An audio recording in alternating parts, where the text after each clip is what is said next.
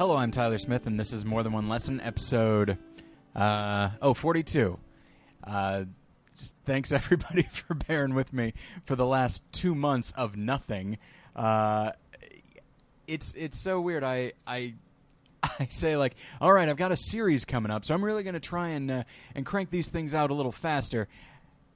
And uh, it's the longest gap there's ever been between episodes. Uh, I do apologize. Uh, apologize. I was sick for a while, and then I was just uh, busy with other things, and I'm also very undisciplined. So sorry about that. Uh, we I am continuing the series now of movies about art uh, but I felt like I, I should have a guest with me, and so I brought I brought back friend of the show and former blogger. Hello, I didn't say your name yet. Jason. It's, It's- Jason Eaken. It's Jason. Jason, how's it going there, buddy?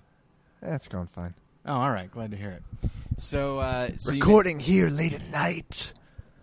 W T Y L ER. E R. Okay. Uh, so anyway, that's what you can expect for the next hour and a half. Uh, so Jason was last on when uh, we talked about uh, a serious man, and that was a while ago. And so, Jason, what have you been up to since then?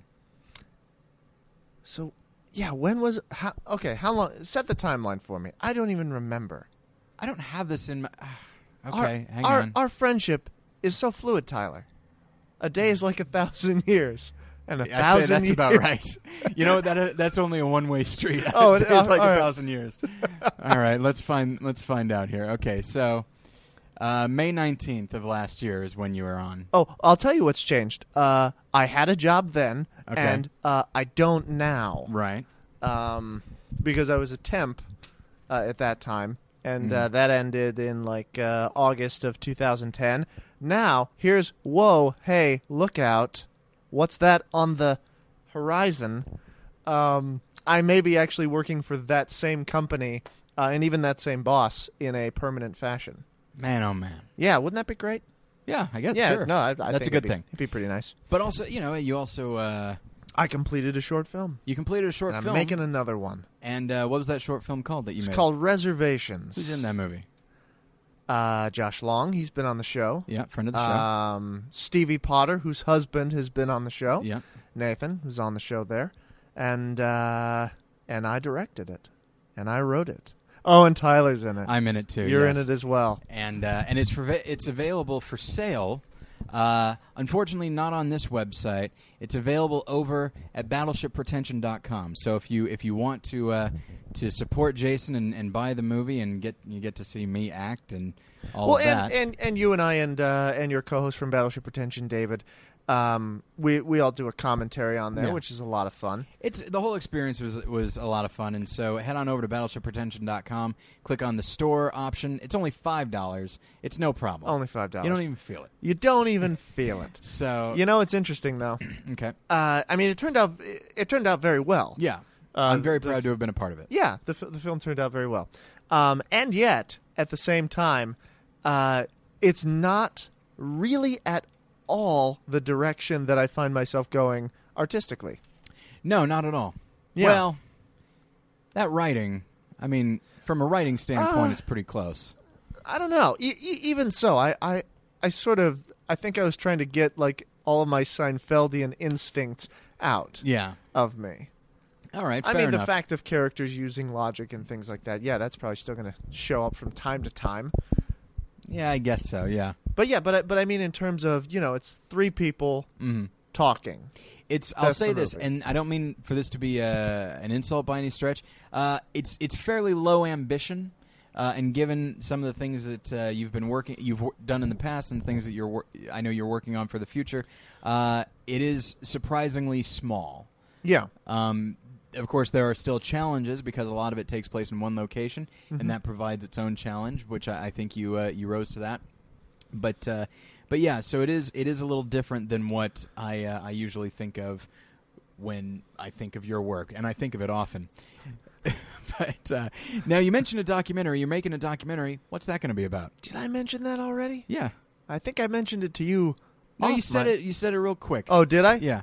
Wow. And then I went back and said, "Let's talk more about reservations" because I wanted to push the thing that I'm involved in. well, incidentally, you're a supporting character in the documentary Yeah, to your I- own chagrin. supporting but not supportive. No, that's that. right. Yeah. Yeah. Uh, you definitely give it a a, a certain rating. Oh, uh, do I? when it when it will come out? Uh, Tyler has single-handedly made this a non-family adventure. Yeah. Sorry. Oh, I don't care. Do you have a name for the for the documentary yet, or you? Not really. Uh, Okay.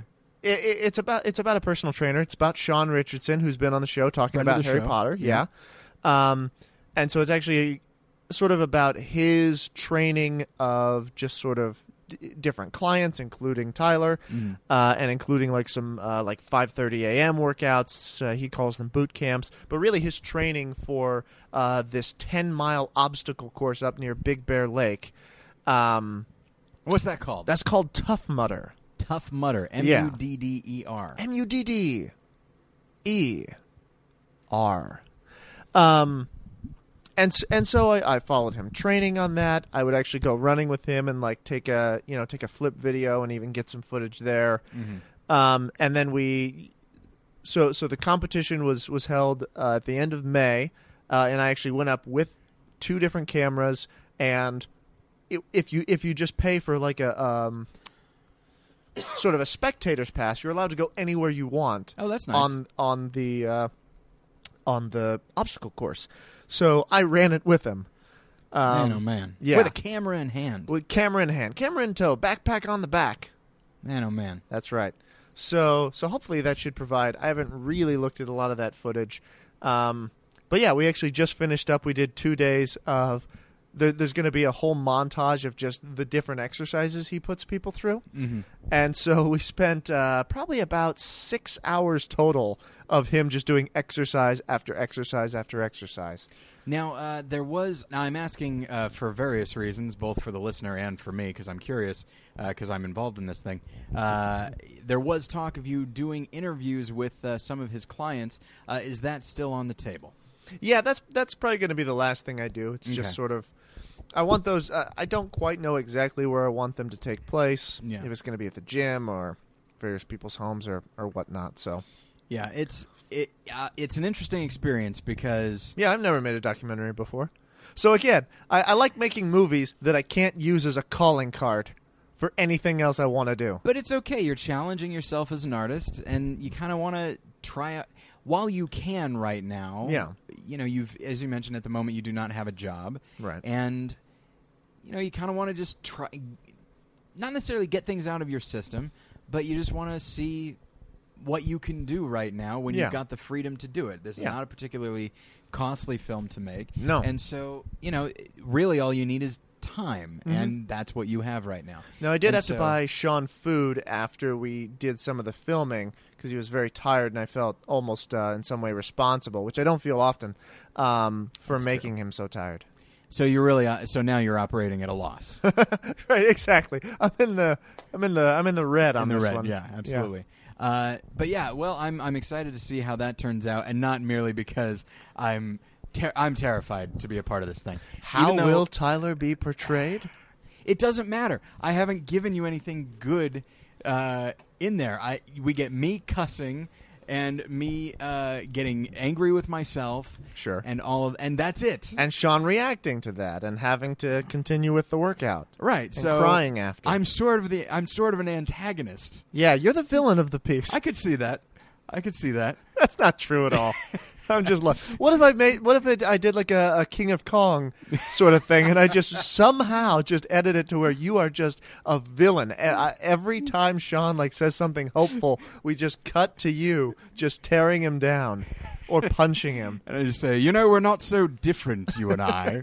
um, yeah, it's it was a weird experience because like like exercising in general is Mhm. very difficult for me. It's kind of a new thing that I've been doing. Yeah. Uh, and being in a very vulnerable position because you know Sean is a friend. Yeah. It's not like he's a doctor. He's someone that I see socially, Mhm. and so for him to see me in, in incredibly vulnerable, both physical and emotional uh, positions, is is frustrating. And then to have a camera there on top of it, man, oh man, it's it's pretty rough. Uh, can we? Can I tell a quick story that I Sure. that I'm sure is going to make it in the movie? Okay. And I'm so pleased I caught on camera.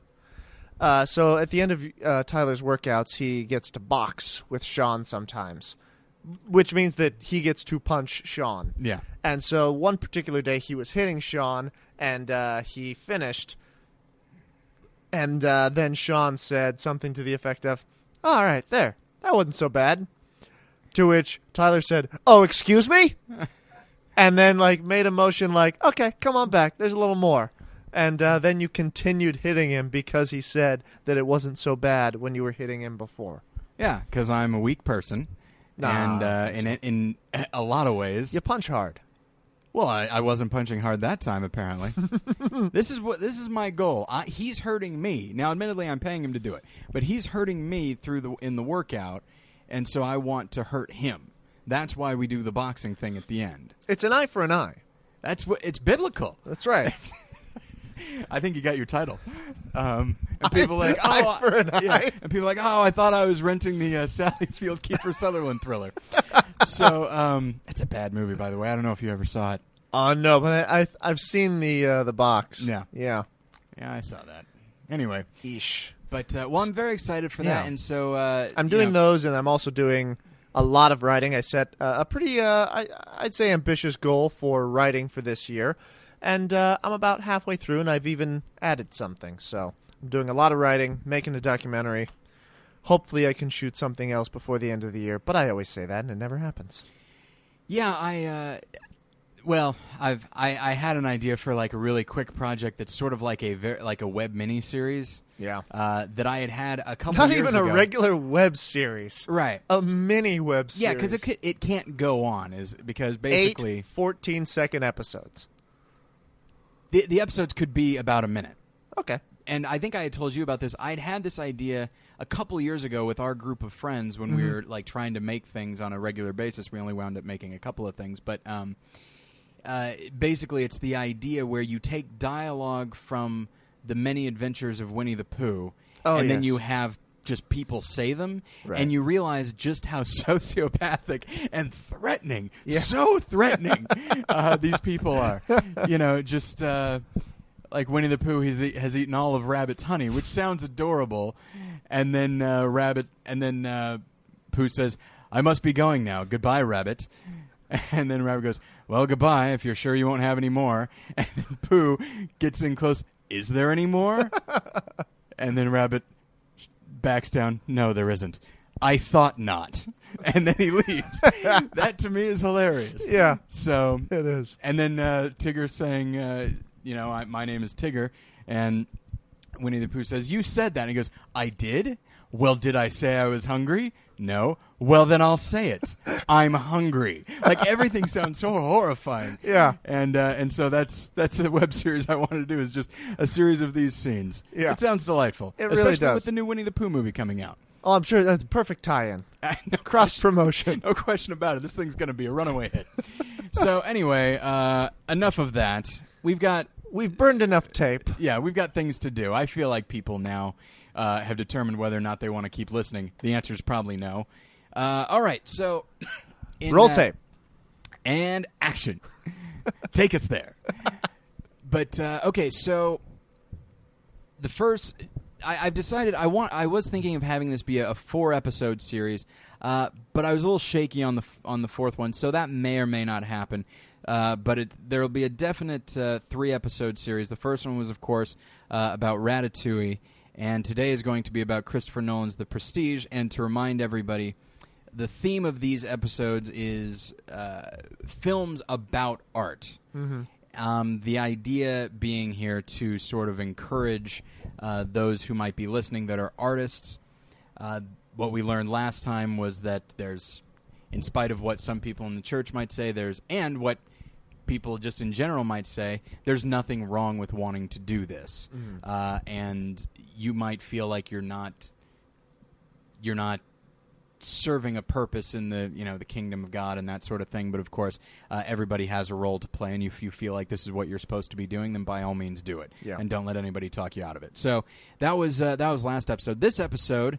Uh, is a little more complex, Yeah. and so and so why not bring in Jason, who really just muddies up the waters, if if nothing else. It's true. So, complexity, you say? How about if I make it uh, an absolute uh, mire? but um, you say complexity, I say loose ends. I like to just go round and round and not arrive anywhere. yeah, But I sure did talk a lot in the meantime. I sure did. But uh, so yeah, I wanted to talk about uh, the Prestige because that is a film that is, of course, in the same way that uh, that Ratatouille is about. It's about cooking, but it can be used as a metaphor for art in general. Yeah.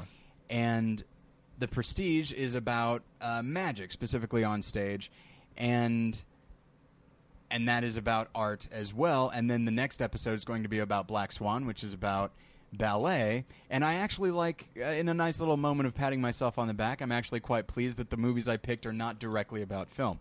Yeah. so, um, good for me. Although I'm- there I'm is trying to there, branch out. there is a certain amount of theater. Oh, no question about definitely it. in in a couple of these. Yeah, and so yeah, it's I could have incorporated like Pollock or something. Uh, Yeah. but painting is a very it's a very different type of art. Mhm. Um, but I think everything has to. Uh, I Although think, wait, the second film we're talking about today is about yeah, is specifically I'm talking about, about- the primary films here. Oh, we're going okay. yeah, yeah, but um, The primary colors. no, we're not talking about primary colors with John Travolta. We're talking about the Prestige with. Christian Bale Ah, and Hugh Grant. allow me to get some different notes. All right, there we are. Just for the record, everybody, I know it's Hugh Jackman. I was saying Hugh Grant to be funny. Okay, um, so He was the evil uncle in Harry Potter. Yes. That's right. Yes. Well done. Now I can't remember that guy's. That's. Oh, got it. Rachel Griffiths. Right. oh, Constant Gardener. so, oh, this is just a misfire. This whole episode. it is. Can I point out? Yes. Uh, so last time you had me on to talk about Signs and A Serious Man. Mhm. Now we're talking about The Prestige and are we allowed to say the second film? Yeah. Sure. Okay, and Barton Fink. So we talk about a very like not broad, but very sort of mainstream, very technically um, technically proficient, really solid story, Mhm. and then a very difficult to get through Coen Brothers movie. In terms of understanding it, parsing it out, and all of that. And this is, and you know, already like this is this is uh, where I I wouldn't say disagree, but like, do you think Barton Fink is difficult to get through? Well, I'll give you a little spoiler for my for my take. Okay. the first 20 minutes and the last 30 minutes are an absolute pleasure to me to watch. Okay. The stuff in between, i I, the word excruciating comes to mind again and again and again for a reason that I'll get into uh, maybe when we talk about it. Right. it. It may, in fact, be by design. That may be by design to some extent. That's fascinating. Yeah, we'll we'll talk more about Barton Fink when we get there. So first things first, the Prestige, uh, which I think unfortunately uh, has sort of. It, I think it's viewed as like a minor Christopher Nolan film. It's the film he made in between his Batman films. Yeah. Uh, and so, much in the same way that people tend not to remember, like Insomnia, it's like, well, what did he? Yeah. Many people think of Memento and then Batman Begins. Like, no, he made a movie in between that's very good. And uh, The Prestige is a film that I would say definitely deserves to be remembered Yeah. because. And I know that some people don't care for it. It's not a perfect film. That you and I were discussing the other day. There are definite flaws uh, with it, but it's a film of immense complexity. Mhm. And of all of his films, I feel like this is the one in which he he is the most maybe not comfortable, but the most willing to delve into as much of the theme as he can. Yeah. Um, you know, you talk about Memento, and that has that has a couple of a couple of ideas in it. Not to imply that I don't mean to say a couple is in like you know not a thought in its head or anything like that, but usually his films have you know a few layers to them, Mhm. and they're relatively easy to access. Yeah. The Prestige is so fluid and so in many cases intangible and it's so I find that kind of thing exhilarating Yeah. uh, but I, c- but I can imagine some people watching it and, and getting frustrated by it because it is- Mhm. it, it doesn't have a lot of interest in just being I don't know, and just telling the story of a thriller. And there's nothing wrong with just being a re- uh, a regular thriller or a regular drama, um, but it wants to be it wants to use that to explore all kinds of topics from obsession to art to relationships to invention and innovation. yeah to duality to I, there's so much going on in the film and and I wanted to to say uh, well first off let's let's let's go with just the general plot of of the Mhm. film uh, which I will leave to you because uh, that's why I have guests on to do the work I don't want to do Sure. Well, uh, I, I wrote it down like this. Uh, at the end of the 19th century, two magicians, uh, Hugh Jackman as Angier and Christian Bale as Borden, uh, become obsessed uh, with a professional rivalry whose roots are deeply personal. Mhm. Um, more than that, like that's a that's a nice sort of general wash of the of the film, I think. Mhm. And from there, it gets more and more complex. Right, and and for reasons both personal and professional, they wind up with a huge vendetta uh, against each other, Yeah. uh, and and also they they have. It starts as you would say professional, but also an ideological difference between the two of them. Yeah. Uh, they're both magicians who are working under a, a very popular magician at the time, played by Ricky Jay, which is Yeah. delightful. Um, and Borden seems to be much more fascinated with the technical aspects of magic and being able to achieve something amazing. Um, Angier, excuse me, Angier seems more interested, not necessarily more interested, but I don't know. He seems to. He really sees the value of showmanship Mhm. and wowing the audience. Yeah. And he he understands that mere technical uh, mastery is not going to wow the audience. But then, of course, Borden understands that. Well, you got to have something to wow the audience with, and and the more proficient you are, the more wow factor you can have. A- And I would, I would, I, I agree with all that. I would even go uh, just just slightly different. They go to they go to see like a Chinese musician, musician, magician, Yeah. and uh, whose name I can't recall at the moment. It's very difficult. So who cares? Uh, right? That's Anything the general difficult- attitude we're Yeah. trying to. Uh, that's the pervading. That's that's what I want to convey with this series. If something is too difficult, just give up. exactly your That's gonna- faith, yeah. your uh, calling in life. Relationships. Give up. Yeah. I mean, I had a fight with my wife earlier today, and you know what? She's gone. That's right.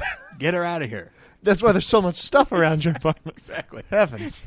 uh, but no, so they go see this this magician that uh, Borden really wants to go to, to show Angier, Mhm. and there is no distinction between the profession his his professional act, his Mhm. persona, and his personal life. Like they see him walking out after the performance, and Borden is saying, "See, he lives the performance. His Right. entire life is the performance."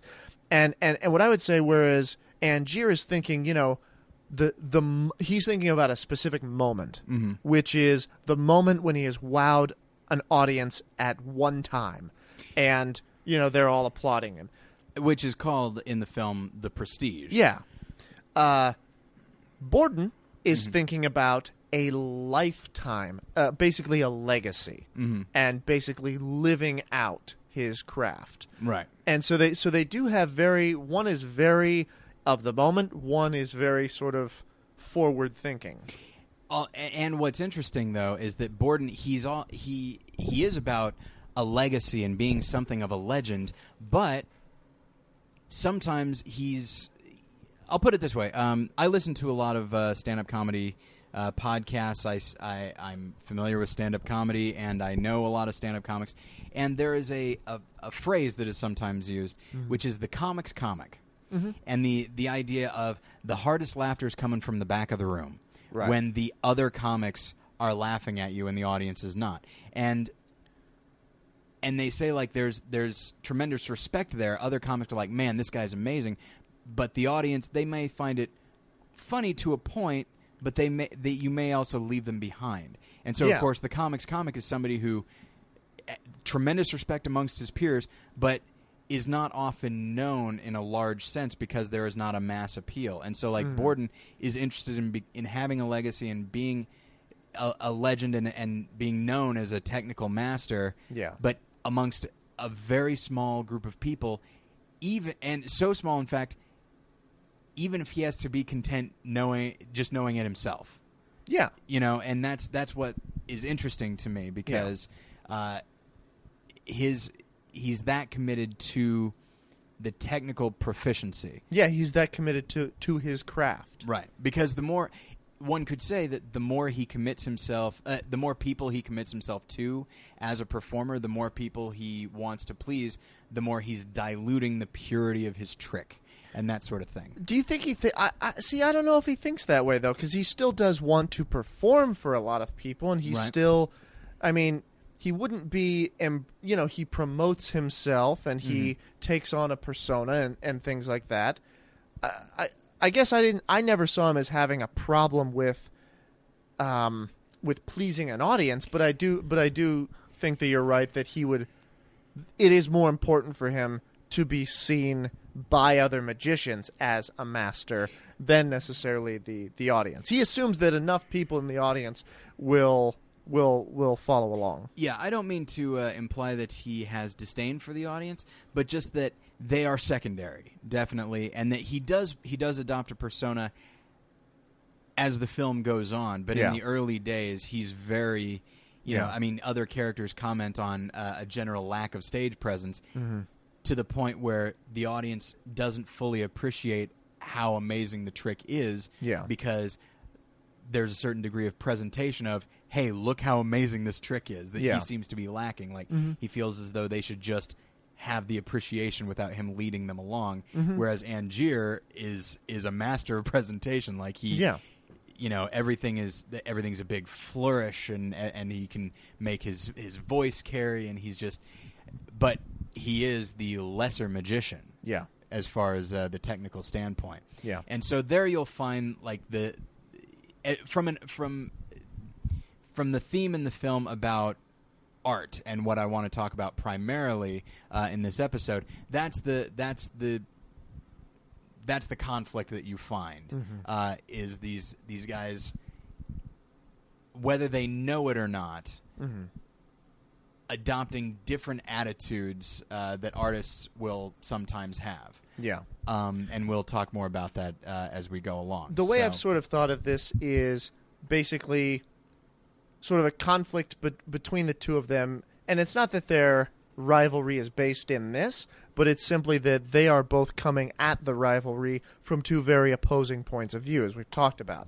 The basic, uh, the basics of it being artistry versus adoration Mhm. you know, uh, Christian Bale's Borden is very much about the artistry and the purity of that, and uh, Angier really seeks that adoration.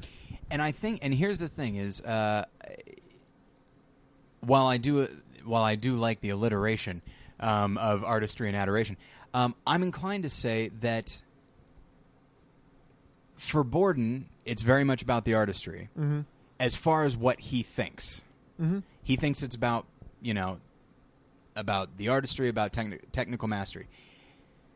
Angier, uh, he thinks it's about you know the look on people's faces, about bringing something to the crowd, about making their day better, or really or wowing wowing. them, Yeah, wowing them. Yeah, But he But wants course, to see it. He, he wants, wants the that it's adoration. been him Right. doing that. he wants the adoration. Like it is for him a very selfish thing. Yeah. But I think it's also a selfish thing for Borden as well. Like Absolutely, he yeah. wants to be the one that has achieved these um, these Right. amazing things. And so both of them, what they say, I think, is almost almost noble. Mhm. You know, it's like I want to explore the world of of stage magic, Mhm. and I want to see what it can do. Like that's a really noble, amazing thing. You know, Mhm. innovation, really testing the boundaries. Like that's pretty neat. And then like I want to please the audience. I want people to come away having had an amazing experience. You know, Mhm. that's almost a, like a Sullivan's Travels kind of attitude. And that and both of those there's a nobility to them, But of course, with these characters specifically, there's a selfishness underneath that doesn't necessarily reveal, reveal itself right away. But as the film goes on, you realize, like, oh, yeah, I can't totally get on board with either of these guys. Yeah. But uh, but yeah. So now, as far as uh, plot goes, how much more do you think we should go into it? I don't care about spoilers. By the way, everybody, there will be spoilers uh, Yeah. in this episode. I don't think we've given any away so far, but there will be uh, as as the episode goes on. Um. Yeah, I, I, I don't know. I guess I don't want to get bogged down in just sort of tracing the plot Right. as much as you can trace something that moves back and forth in time. Yeah. Um. Hmm. I think maybe one of the big things to to mention because it is it does certainly weave into uh, the the the topic at hand is that when these two guys are working for the magician, Angier's wife is uh, there's probably a name for she she works there as She's the assistant. She's the the, assistant, magician's yeah. assistant. And so uh, during a trick that goes wrong, she winds up drowning on stage Yeah. because Borden might have. Earlier, he's talking about tying a certain knot that's tighter because to him, like, it just makes sense to do the better knot. Yeah. And of course, because she can't. it- It's. It is assumed that because that maybe he tied that knot and that she couldn't get out, and that's why she drowned. And so, of course, Angier is furious at him Yeah. and and there starts the and wants to you know kill him. He wants to get Mm-hmm. revenge. Uh, but I think eventually, and at first he wants to, like I said, kill him. But after a while, it's almost as if he decides the best way to get revenge on him is to beat him in this professional way Right. because it was Borden's professionalism Mm-hmm.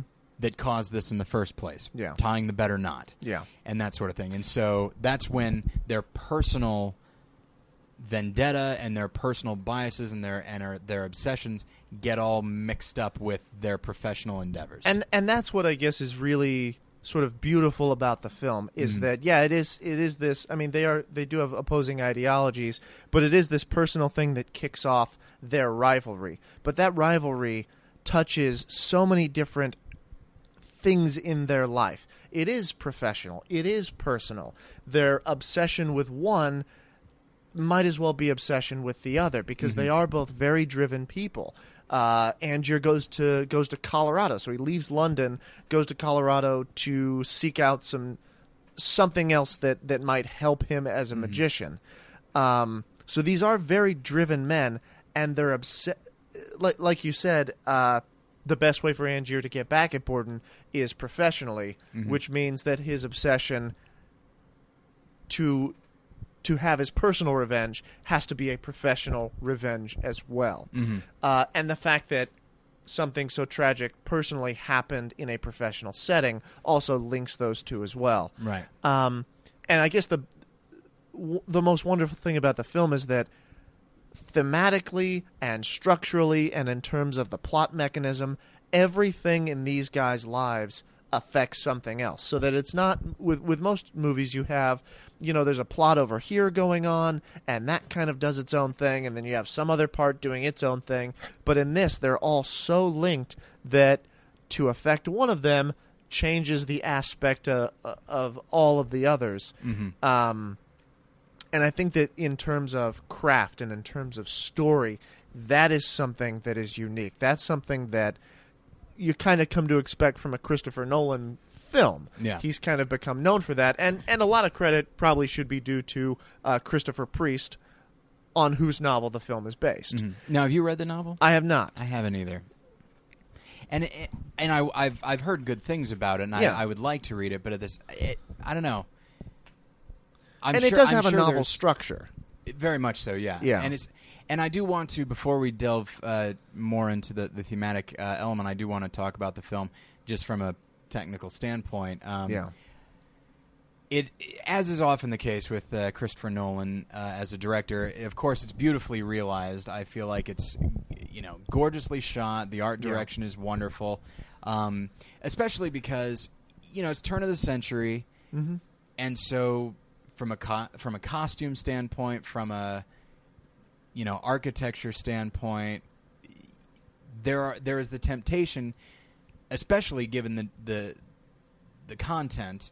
There, there's the temptation to make everything maybe a little too glamorous and a little too romanticized. Mhm. And of course, when the characters are performing, it is romanticized. Yeah. But the streets of London and the way the characters dress when they're, you know, off Yeah. stage, uh, you really f- it feels and and the temptation because of the genre of the film. It's not supposed to be like a hard hitting drama or anything like that, or a period, No. or like a period drama that's supposed to rep- represent our reality. But nonetheless, he still is committed to a certain grimy quality uh, in the art direction and not have everything look a little too polished, which I think he could have. Yeah.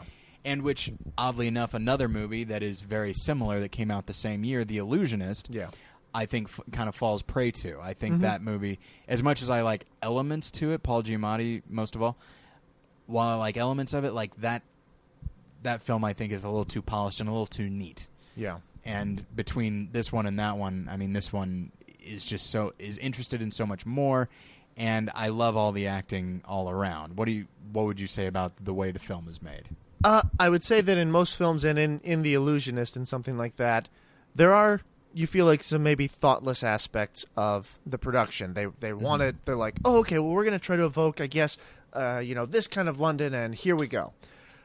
But with this, there is not a single aspect that that doesn't have some value to it that doesn't actually influence the movie itself. Mhm. Uh, I think formally, um, it's brilliant because its form actually. What's uh, I I- would say its form shows you its themes. Its its form is tied to its themes. Yeah. Uh, they talk about magic tricks a lot. Um, they talk about there's there's the three parts of the magic trick. Mhm. There is the pledge, the turn, and the prestige. Mhm. That's how the film's structured. It's it's structured like a magic trick, and the movie is about magic tricks, and there are so many reveals in a magic trick, and there are the same reveals in the movie Mhm. that it basically refers back to itself in a good way. Mhm. And then it's also flashback upon flashback and flashbacks within flashbacks. And that that sort of directs you to the, the the idea that these characters are really trying to piece together what has happened. They're trying to piece together for themselves how they've come to where they are at the end of the film. And so there is a reflective aspect to that uh, that the film's form also uh, points to. Yeah, it's uh, it's interesting because the idea of jumping around in time is something that sometimes can be done in a way that is just sort of, for lack of a better term, self-indulgent, and it doesn't really serve any purpose. Uh, that there can be a temptation b- to do it just because it. Oh man, this this is going to be pretty awesome, you know that Yeah. kind of thing. Uh, whereas this film, he do, as you mentioned, like he doesn't do anything half-heartedly. He doesn't do Yeah. anything just because ah, this seems like a neat thing. He does it because in this in the in the case of the film, you never quite know if it's told from a specific person's point of view and if you're seeing a flashback or this is the present and that's the future or are we seeing this from Angier's point of view or Borden's or are we seeing this is Borden's interpretation of something? Right. Like is this how someone is imagining something? Everything is just so fluid and everything works I don't know, everything just feeds into its into e, into itself Mhm. um, that Do you feel like you do get lost and, and don't because I because I feel like I know exactly where it is at every at every step uh, without it ever really. I did eventually. I p- probably on the second viewing, Yeah. I, I had a pretty, I had a much more solid idea. But as you're watching it, like for the first time, Mm-hmm. um, and of course, I assume that anybody listening to this, they've already seen it once, and uh, you know at least once, and so uh, what I'm saying might be, uh, you know, pointless. But uh, the first time I watched it, I was just like, I don't know where we're headed, and I don't always know what time period I'm looking at. Mhm. Um, I don't know if this is the future or not. Uh, I don't know what the present is. Mhm. Uh, and so Uh, but I like that. I like that because, of course, with characters like this, who, because when you're dealing with revenge and obsession, Mhm. the past might as well be present. Yeah. And when you do that, like everything seems to be happening at once. When you approach it from that point of view, uh, something that happened years ago could be your immediate motivation for doing this thing, and so Right. it might as well be happening now. And so I like that the film doesn't take a linear approach to the to the Yeah. story. I like that everything twists and turns as far Mhm. as how the time is pr- is presented, and Yeah. and and like you said, just everything feeds into everything else. The- Yeah. to the point where the artistry of the film and the themes of the film are They, They inform one another. yeah they they feed into one another. They they build each other up to the point where you can't you can't break them apart. Yeah. Um, and that's and I tend to like movies that do that. Uh, although often movies that do that can be a little heavy-handed, and I feel like while this film is definitely dark, it's still a lot of fun. Yeah. Um, much like, as you said, a magic trick in itself. Like there's Yeah. a mystical quality, a, uh, a confusion quality, sometimes even a dark quality, but you're always fascinated to see what happens next, and that's Yeah. the fun of it. Um, but yeah, so I- it's. I, feel ahead. like with this film, we we have to eventually like we've we've mentioned obsession and the ways that sort of it is linked to not only their professional ideology but also their personal desire for revenge. Mhm. Um, and I think one of the most important aspects that goes along with the obsession is something we haven't mentioned yet, Mhm. which is that both of these characters are in more than one way living a double life. Mhm. Um, since we're giving spoilers, Yeah. uh, you've got Angier, who is actually like a, a rich man, Yeah. Lord Caldlow, I Yeah. believe. So he's actually two different people. As well, he finds a man who looks like him so that he can have another copy of himself. So in that way, he is trying to. There are there is a duality there as well.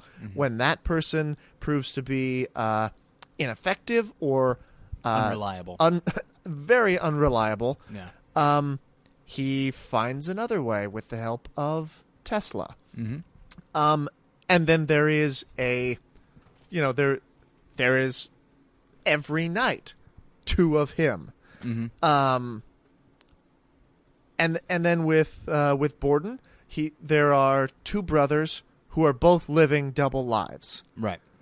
and so you Literally, just, nobody knows that there are two brothers except Right. them. and and for the record, like the more you watch the film, the more you can see which which one of them is present in a given scene, and that is to Christian Bale's immense credit. Yeah. And that's another way that the craft is so thoughtful and so complete Mm-hmm. uh, that they're not even like they know exactly where they are at every single moment, such that as you watch it over and over and over again, you can actually see the hands at work completely. Yeah, there there must have been a temptation to just sort of give the same performance, Yeah. and you could even you could even almost justify it from an artistic point of view and say that these guys so badly want to be one person, Yeah. or want to seem that way that it stands to reason that they would just start to emulate each other to the Right. point where it's just one person in two performances. Right. Uh, you watch the end of uh, Dead Ringers Mhm. uh, with Jeremy Irons, and at the beginning of the film, he's giving two very sep- very different performances. But as they as the characters become more and more insane, uh, by the end, he's giving one performance uh, twice. Right. And so there, so you could even justify that Mhm. uh, artistically, but he opts not to do that, which is Right. of course m- very difficult for an actor to do. And uh, and yeah, and when you go back, you're like, oh, yeah, that's that one, and that's that one. Right. And it should be noted, I don't think you ever actually find out what their names are. There's only Alfred. Yeah, yeah. I kept looking online to see what the brother's name was, Mhm. and I couldn't find it anywhere. So maybe maybe if it's out there somewhere, or perhaps it's in the book at some point. Although I I, I I'd kind of like to not know. And I and what it's what's exciting is it's like okay, well, there's Alfred and there's the brother. It's like, or Or they're both Alfred. Yeah. that's that's the neat thing about it. Yeah. And that's and that's uh, that's the exhilarating thing about the film Mhm. is when you try to put it in simple terms, like there's Alfred, I'd like to know the brother's name, like that's an easy way to put it. Yeah. but And they give the brother. What's the name they give the brother? Fallon, Fallon. Yeah. yeah, because yeah, and and basically the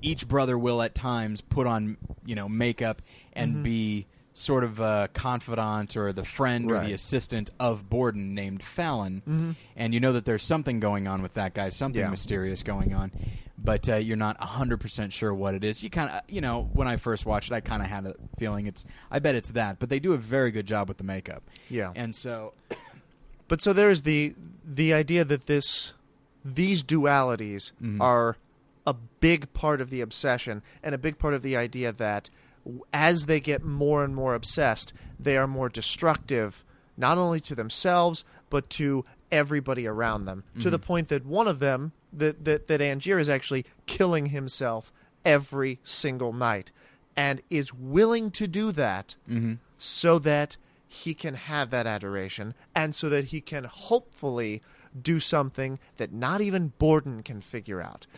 And and the the the fact that he is willing to go there and willing to go to that much of an extreme um, really makes it, you can pity him, you can hate him. There's so, there's such a conflict of feelings about what he's doing. hmm And what's interesting is that okay, so uh, to give a little bit of uh, background as far as the plot uh, goes, so the the basically the single trick that is that both magicians are trying to do better is called like the vanishing man or the Yeah, or the disappearing man or disappearing something, um, in which the magician goes in one door and comes out the other, and you Right. don't know how. It, on one side of the stage, Mhm. comes out the door on the other side of the stage, and you don't know how he did it. That's Yeah. basically it.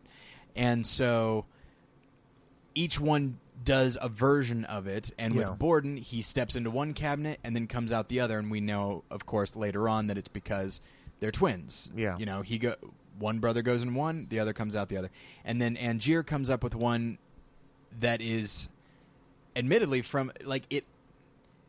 There's more showmanship to it. It's Yeah. basically it's not a ca- it's not a cupboard or a cabinet. It's just two doorways or two door frames with a door, and in, it involves trap doors. Yeah. And he finds a double, and that's amazing. And then I think Borden comes up with. Does he come up with another one that's even better? Uh, I can't recall, but uh, I, I would say that one of the most uh, you- you mentioned the word exhilarating. One of the most exhilarating sort of sequences in the film is seeing Borden do it, and he he basically has like a bouncing ball. Yeah. He throws it so that it's bouncing. He goes in one door, and by the time it gets to the second door, Yeah. the other Borden has stepped out and caught it Yeah. And so it's this beautiful like you know you're you're just watching the ball go and then there he is And then Angier throws his hat, yeah yeah yeah goes through one door, comes out the other side, and catches it. Yeah. and stuff. Yeah, and and here's what here's why I'm emphasizing that one trick because what Angier eventually does is we mentioned uh, Nikola Tesla. Um, oh i wanted to, i i wanted to say what borden does to angier oh yes, okay, because there's a wonderful moment where uh, Borden has found out that uh, Angier's using a double Mhm. who, you know, is not a brother like he has. And so he basically pays the guy off. And so Angier, s- you know, goes through the trapdoor, breaks his leg. Yes. Because he, he just falls and usually has a pad there, which Borden has removed. yes, Uh, looks over to see um, to see Borden like sort of doff his cap to him, and then Borden goes up and steps out of the door instead of Right. another Angier. and then you see the double has been tied up and Yeah. and is lowered down from the rafters. The idea and the audience doesn't know that it's Yeah. the double. They think that that Borden, who now, by the way, has adopted a certain showmanship, goes by the name the Professor, I Yeah. believe, and so now, like, so he's actually started to adopt Angier's ideology because Yeah. he understands like if I'm going to compete, I need to be able to compete completely. He understands that the showmanship is now part of the technical Mm-hmm. element. And so It's just a beautiful sequence that Yeah. really does show what each of them can do, and then the rivalry between them. I mean, that is a brutal scene, Mm-hmm. just in, in in terms of what Borden is willing to do to Angier Mm-hmm. uh, in order to win. And then here's what fascinates me because Angier decides he's going to he's going to win and he's been hearing about these science experiments by Nikola Tesla so he goes to Colorado to uh, talk to him about this experiment in which case ultimately what what it winds up being and, and it's a nice reveal because it's not shown immediately what's happening Yeah. uh, what's happening is physical matter is being copied Yeah. and so Angier goes into the middle of this machine and gets copied, and there's another one of him, however many feet away. Well, it's the, the the idea is that whoever is originally in the machine Mhm. gets transported somewhere else, Right. And then there is a copy where they were standing. Right. But they both. But it's not like one then has the mind of an if, an infant and the other doesn't. Like, Yeah. it's not that. Uh, they're both. It's an exact copy. Yeah. So, and he decides, oh my gosh, there's two of me, and of course there's the duality again. But what's fascinating is, so he he pays Tesla for the machine because, Yeah. as you mentioned, he is rich. He's got resources. Uh, so he pays Tesla for the machine and starts organizing a new trick. But here's what's fascinating. He could have said he could have come up with a completely new trick and say, "Hey, look, there's two of me now." Yeah. He could have done that. But then that would be a separate trick. Exactly. He has to win at, at the uh, disappearing man. yeah. It's weird because the obsession. What's fascinating is about obsession is commitment Mm-hmm. and a surprising,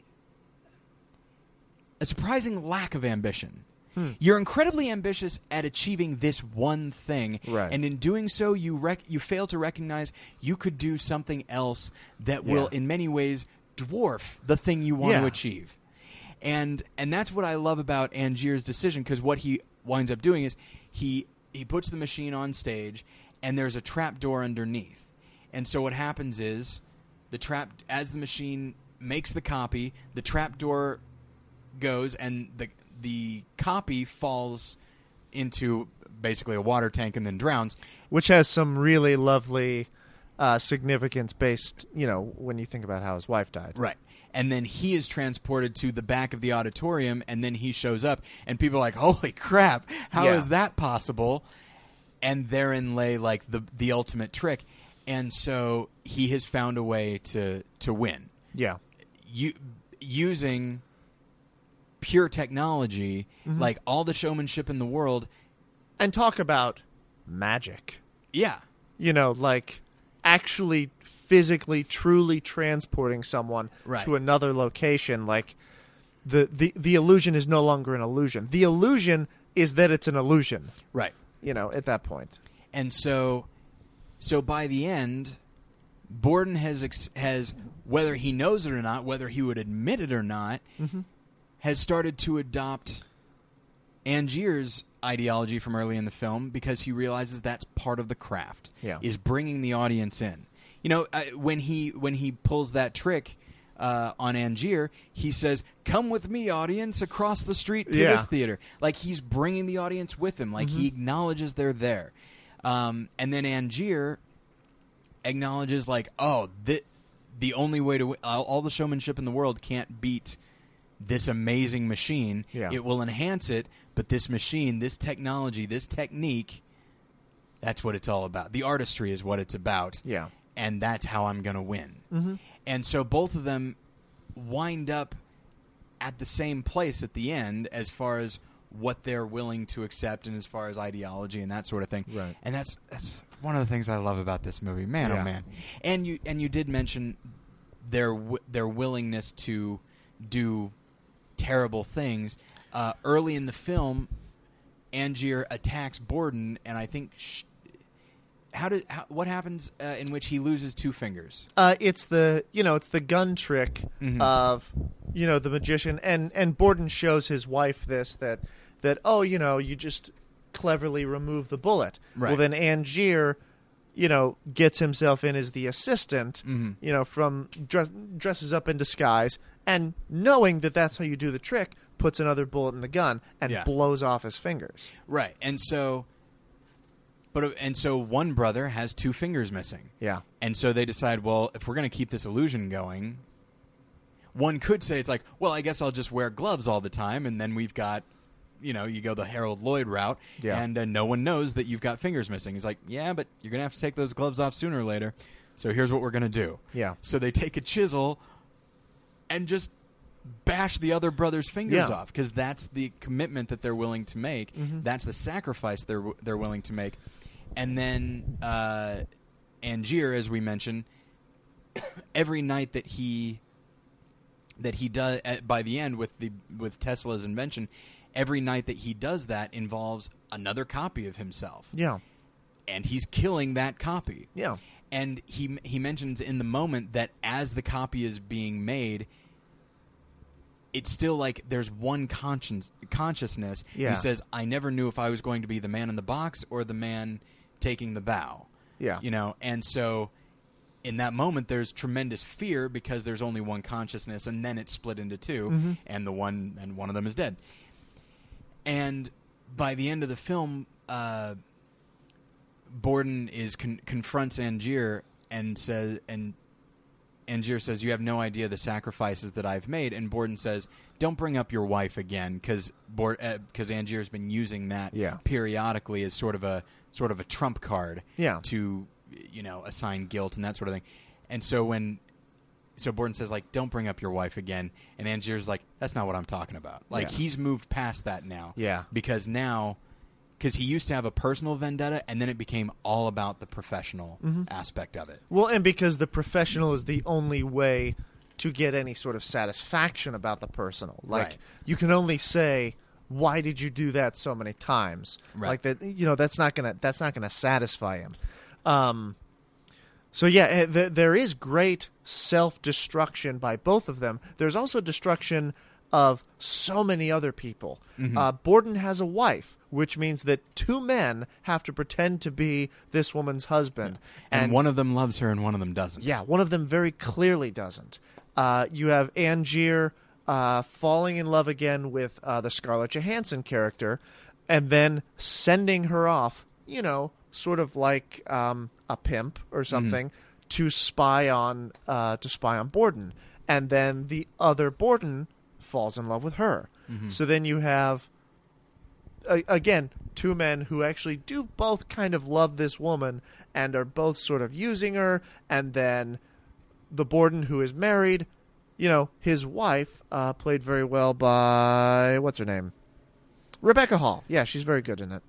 You know she can see that that scarlett johansson's character is attracted to borden and sometimes he seems to be playing along with that. And so it just i mean it destroys the marriage. It destroys um, the relationship with scarlett johansson.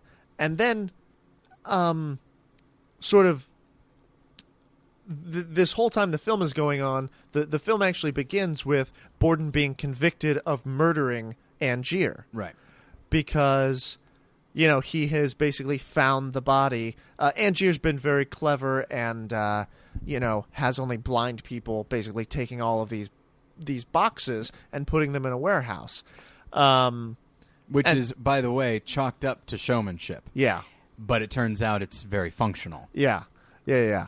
Um, and I feel bad we haven't really talked about Michael Caine, but in terms of all of these thematic things, he doesn't have a whole lot to do.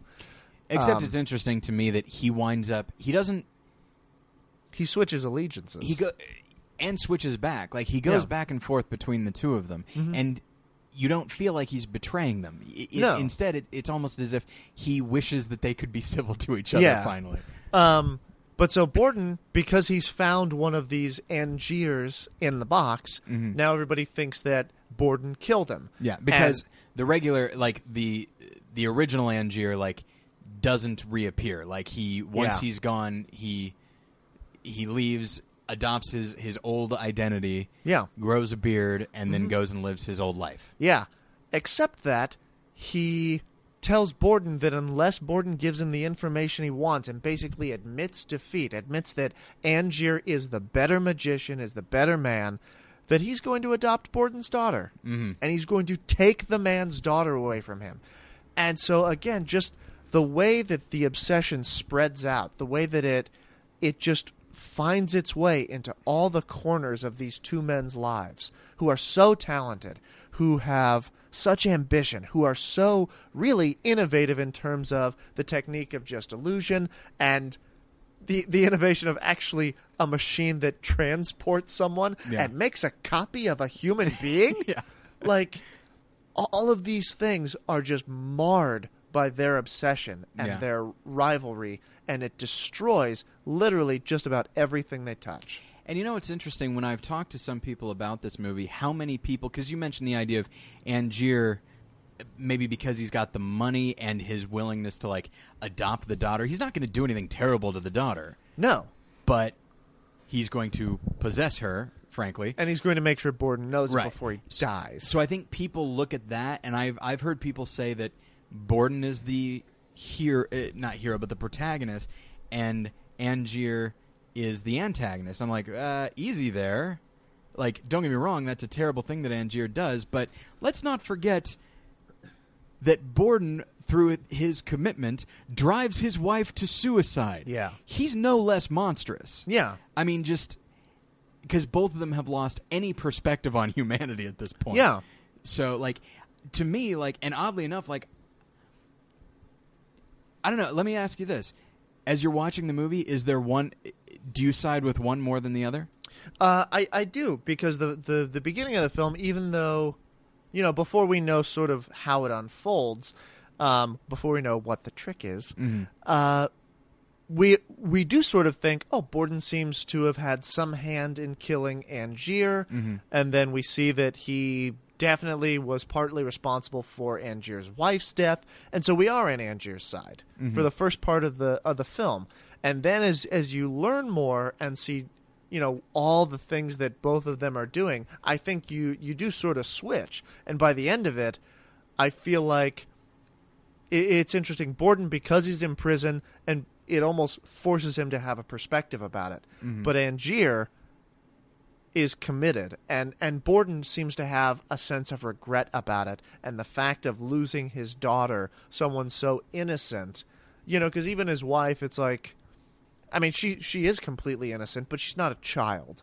Um, and so the fact of a child being in danger because of him seems to fill him with some regret and seems to change him. When Angier comes to the prison, he is he's willing to just give him anything he wants Yeah. in order for the daughter to be safe and not go with him. Whereas Angier has basically gone gone over the edge. Yeah.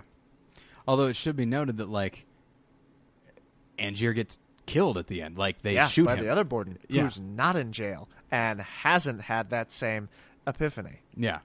And so like and it's weird because my allegiances stay with uh, Angier. Hmm.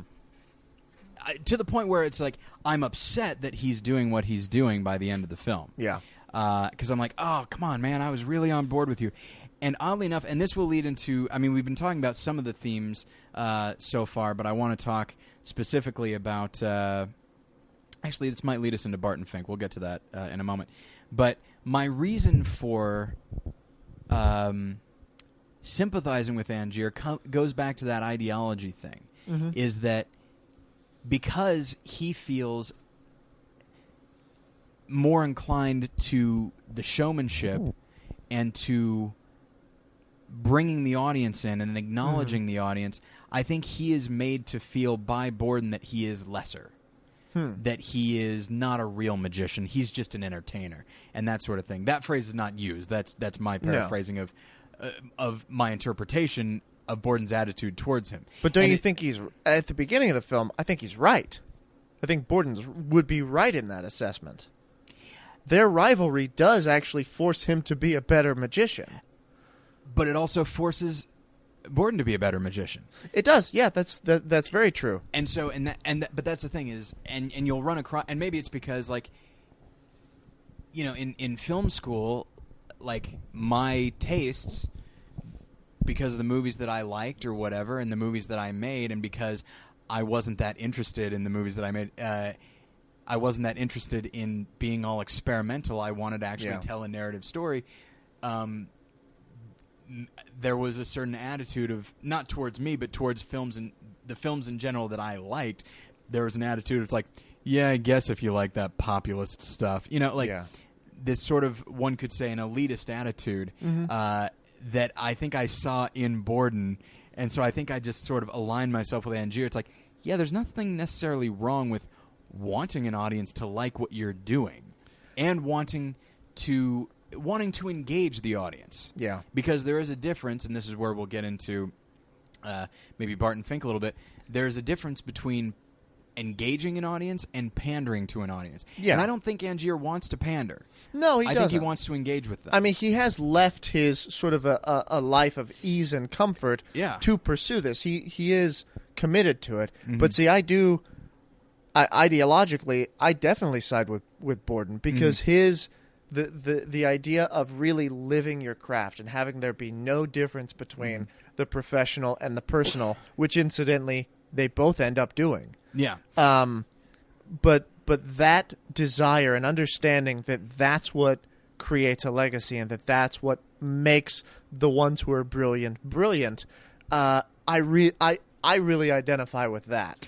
and here's the thing: I think ideologically, I side more with Borden. I think I sympathize more with Angier. Yeah. Oddly enough, Yeah. uh, but for my own Oh, uh, for the- my own personal reasons. The the moment when Angier is under the stage and everyone is cheering for him and he like puts his arms out and he takes a bow Yeah. as if he's sta- like that it's such I, I, I think that almost tells you everything you need to know about him and you do feel so bad for him that he can't he's not there in the moment they can't look at him Yeah. they can only look at what they think is him And it's weird because it would have been easy for both the director and the actor to look at that moment and almost demonize him and be like, he's so egotistical. Like, he so badly wants this adoration. But, like, you look at it and you're like, man, this is heartbreaking. Like, It really you, is, yeah. Because you see everything that he's that he's given up in the in the sense of his childhood and his Yeah. money and the stuff that has been taken from him with Mhm. it in his wife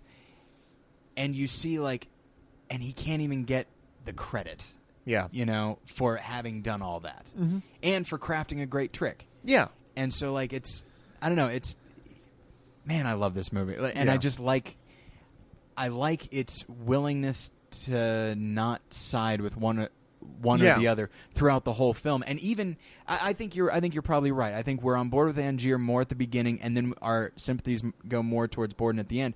But it's never hundred percent either way. No. Like both of them I don't know, it's it's almost it reminds me of the movie which is not a wonderful movie, but it reminds me of Changing Lanes where you think you're going to be I actually think that that's quite a wonderful movie I love that film I used to love it. I think I like it now. I stand by it. I there are some people who really don't like it. I stand by it. I think it's a very well-made film. Mm-hmm. Chiefly in what I'm talking about where it's just in in a world where in in a world where like movies is just like okay, heroes and villains, that's how it works. It's like, Right. the Prestige is not willing to do that. Mhm. They're both heroes and they're both the hero Yeah. and the villain. they are both to some extent heroes who become more and more villainous Mhm. yeah Um, yeah. So uh, I feel like now because there are. Before we get into some of the, uh, we've already been talking a lot about the, the thematics of the film, but uh, as far as how it relates to uh, the overall uh, series episode series that I'm doing, uh, I want to say that until after we talk about Barton Fink. So, um, so let's let's do that now. So it's right. interesting. Uh, the the way that you secured your way, uh, secured your spot on this episode, Sure. is that I was th- I mentioned that I was thinking of doing an episode about the Prestige, and and I said like, hey, what uh, what movie? You know, just off. What movie do you think uh, would be a good companion film? And oddly enough, as if I was an idiot for not having thought about it before, not to imply that you, you said it so quickly.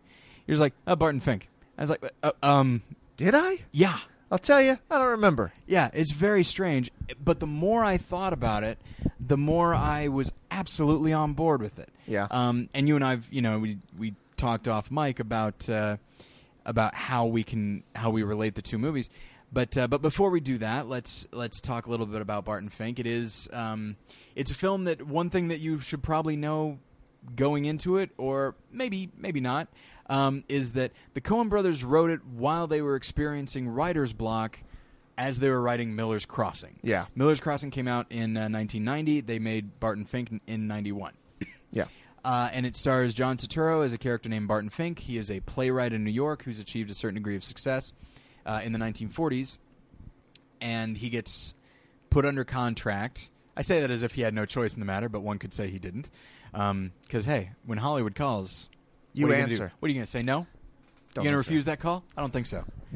But uh, so And at that time, that's what all these major writers were doing. yeah, They were funding their next novel or play or whatever Yeah. by writing, you know, by churning out pictures for these studios. churning out. That is a yes, wonderful way to phrase it. And so he goes to Hollywood and gets involved. Like in at a hot dog factory. Yeah, That's what I think of it. I'd say that's about right. Yeah. Yes, and they're about those movies are about as artistically nutritious as a hot dog is. Sure. Um, artistically nutritious. so, yeah, I wasn't making an analogy. So, so yeah, he goes out to Hollywood, and it's about all his crazy misadventures as he's Yeah. dealing with the head of the studio, as he's dealing with with his next door neighbor at the hotel uh, at which he's staying. And there's a lot of surreal things that go on. He meets, you mentioned uh, novelists who use this to finance their novels. He meets a William Faulkner like Yeah. uh, novelist, uh, played wonderfully, I think, by uh, John Mahoney. Yeah. Especially when the character is drunk. He's a lot of fun. Named W.P. Mayhew. Yeah. Oh. Just Bill. Thank you. Yeah. so, uh, and then his and Bill's uh, assistant named uh, Audrey, who, uh, spoilers, it is revealed, has written his last several novels because Yeah. he's just been too drunk. and most of his screenplays. Yeah, oh, probably. Yeah. And so, and Barton is experiencing, he's writing a wrestling picture with Wallace Beery. Yeah. And so, and it's, it is the most cookie cutter thing. And Mhm. so it seems strange to get this esteemed playwright to write a cookie cutter thing. And so he experiences a great deal of writer's block and he keeps trying to figure out how to, how to get himself out of it. And uh, he gets more and more involved in the weirdness of Hollywood Mm-hmm. and so I feel like one can't really talk about how Barton Fink relates to the prestige without talking about it purely from a thematic standpoint. And so one of the things that is that is interesting about the film, of course, it's I think it's wonderfully acted all the way through. I'm a, I've always been a big fan of almost all the acting in every Coen Brothers film. Uh, I like John Turturro a lot, and it's interesting to watch him in their previous film Miller's Crossing and this.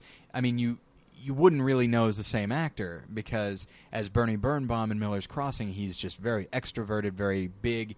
He cries, he laughs, whereas in Barton Fink, he's very subdued. He lives the life of the mind, as he Yeah. himself says. And then John Goodman plays his uh, next door neighbor, Charlie Meadows, and uh, in maybe my favorite performance, uh, Michael Lerner plays the head of the studio, for which he was nominated for an Oscar for supporting actor, uh, losing to Jack Palance for City Slickers. How do you even begin to compare them? That's a brilliant performance, though. Oh yeah. Palance and City Slickers? Oh, it's very good. Yeah. absolutely. I give the edge to Palance. All right, fair enough. And here's the thing: I, you, the way you phrased that was very Deadliest Warrior esque. uh, Edge goes to the pirate for the uh, for the blunderbuss. You can read my uh, review of Deadliest Warrior on Spike TV at morethanonelesson.com.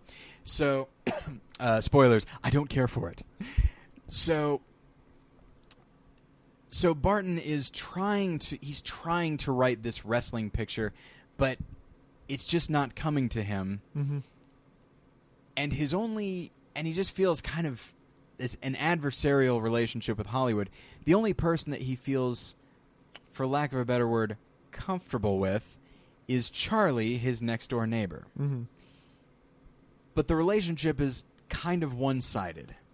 Charlie's an, an incredibly friendly guy, and uh, and he comes over and and Barton sort of uses him as sort of a sounding board and doesn't often listen.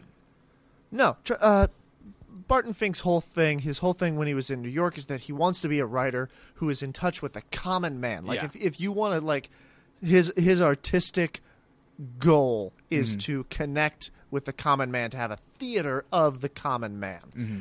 Um, and so then then Charlie comes in, and boy, if he's not the embodiment of that common man. And he sells yet- insurance. yeah, he sells insurance. He's kind of a bigger guy. You know, he doesn't really have it all together. But boy, he could tell you stories. Absolutely. And instead of listening to any of these stories, Barton Fink just wants to pontificate about what it means to be the common man and what it must feel like and Yeah. what he can bring to it. And boy, well, it's just. It's all ethereal. It's all simply abstract to him, even And though he's is- got the, the physical embodiment right there. and it is definitely condescending.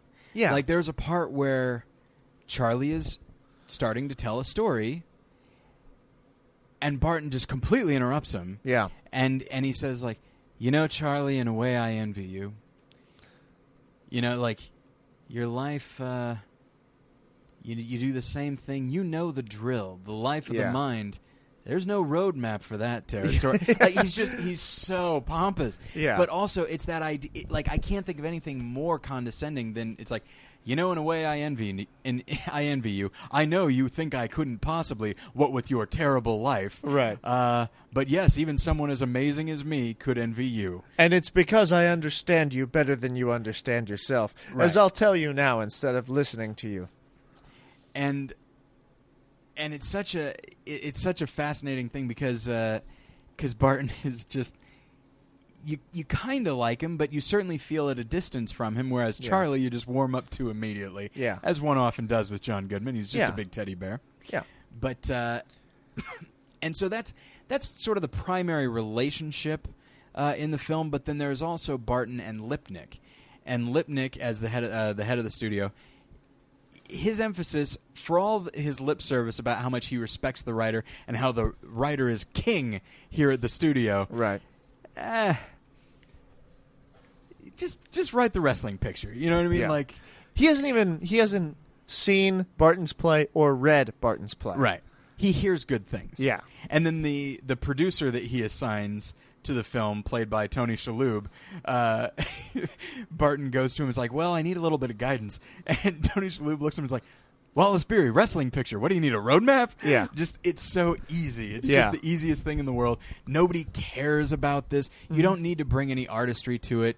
It'll make a it. It won't be expensive to make. It'll be make a quick profit, no problem. Yeah. And so, uh, and that's very, you know, it's the opposite of what Barton tries to be Yeah. as a as a writer. You know, he he he, as I said already, he inhabits the life of the mind, Yeah. And he writes ostensibly about the common man, or rather, what he thinks the common man is. But he has no connection to the common man. Right. Instead, he's much more interested in lecturing the common man about what what he truly is.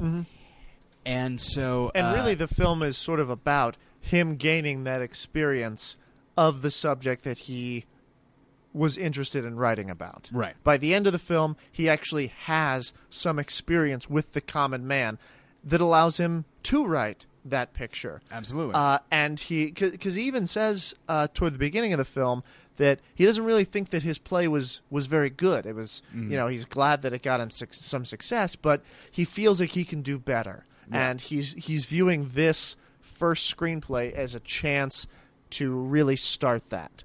Um, but he's, and this is why I said the the middle of the film is maybe the most excruciating thing to watch for me because it's him looking at the typewriter and as a, as a writer watching him not write I just want to strangle him and sit down in this place and start writing. Like I just because he is so pompous and it's mm-hmm. just like you've got all of the things there in front of you why don't you just see it so that you can start writing so that I don't have to watch you not writing because it's making me worry that I'm not going to be able to write. and in that sense, like him sitting there and trying to write or trying to think of how he's going to start this thing, it's sort of, and and how he so desperately wants to transcend this genre. Yeah. uh, in that way, he does sort of remind me of Borden in The Prestige, just like wanting to bring artistry to it, and that paralyzes him. Yeah. Um, because that's what he's concerned about. Yeah, the difference being Barton Fink is not nearly as good as he would like to think that he Right. is. but that he's he's less interested in giving the audience what they want. That that's not the way to phrase that. He's less interested in having a, a sort of dialogue with the audience. He's much more interested in what he can tell the audience with his amazing writing skills. Right. And and he reminds me of Borden in that sense. And then as as the film goes on, and I I guess we kind of need to skip to the end here because I don't want to spend too much time on this. Yeah. Um, Well, the the middle of the film is him not being able to write, Mhm. him not listening to Charlie, Right. and him finding out that W.P. Mayhew also can't write. yeah. So it's all about the like nothing really good is happening. Oh no. And there's n- like no progress is being made really anywhere because he's not listening to Charlie, and then Charlie has to leave. Um, he he's not writing, and W.P. Mayhew's not writing. So it's like nothing is moving forward. No progress is being made at all. Yeah. It's just it's stagnation, just Yes. in it- every way. Exactly. And I think because the Coen brothers were writing from a place of writer's block, Mm-hmm. I think that's very deliberate. But for a writer, or at least for me, that's infuriating to watch. yeah, because Because I want to knock some sense into these people. And because it doesn't seem like it would be that difficult to Yeah, write. yeah, And exactly. so, and of course, there's the creepy yet funny scene where it's like, well, uh, here's some dailies from this other wrestling picture we've got, and it's just one large, creepy-looking wrestler saying, "I will destroy him." Yeah. which is delightful.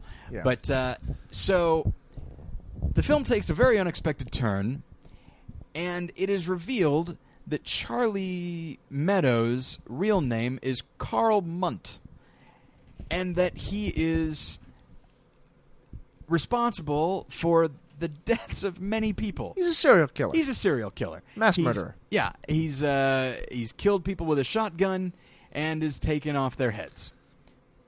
Cut off their heads, I could have said. It's, uh, Yeah. Somehow it sounds quite kind of gentle if you say it that way. But um, and so like Barton is of course amazed by this. Like this isn't the Charlie he knew. Yeah. But of course he didn't know Charlie right.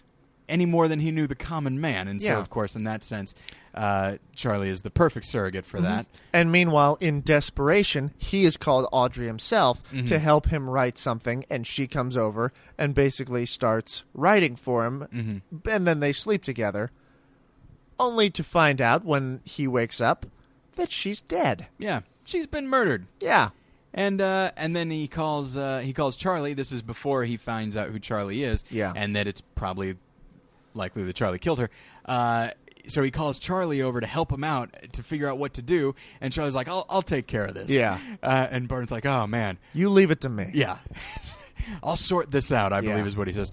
So um, so once so once Barton finds out that Charlie is so much more complex than he ever thought he could be. He thought Mm-hmm. Charlie was this simple guy who lives a simple life. Yeah. And that and he finds out that he is in fact capable of so much more and he's capable of things that Barton himself would never be capable of. Yeah. And uh, and oddly enough it is that realization that causes him to be able to write again. Yeah. Um his That his and what may or may not be a dead woman's head in a box. Yes. What's in the box? There you go.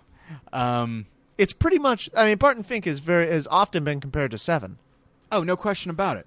In that they're both movies. Yeah, with a box. And That's John, a, I, I'm going to say that's about it. and doesn't Morgan Freeman play John Goodman in the film? um, so that's one of my favorite uh, one of my favorite jokes to to make. Um, so yeah, so like, it's only when he engages with the common man, as the common man really is, Right. Only then does he find the real inspiration to write about the common Yeah. man and to create something in, at all. Yeah. Now here's a nice little tangent. Do you think the Coen brothers are trying to subtly suggest that the common man is a terrible, horrible, no good, very bad person? Uh, that's a that's a book, right? It's Something a like terrible, that? horrible, no good, very bad day. Right. Yeah, I, I, I said two of them and thought, well, I've committed to this. Exactly. Let's let's go all the way. Exactly. Uh, I don't think they're saying that. I think they're saying that like there is a tendency in Hollywood, and, and we've mentioned this on Battleship Pretension a lot. There is a tendency in Hollywood to sort of romanticize in the most condescending, Yeah. pandering way, like small town America, Yeah. or the, or middle America, or like you know, will this play in Peoria and that sort of thing. Uh, so like, there's this tendency to do that. It's like, yeah.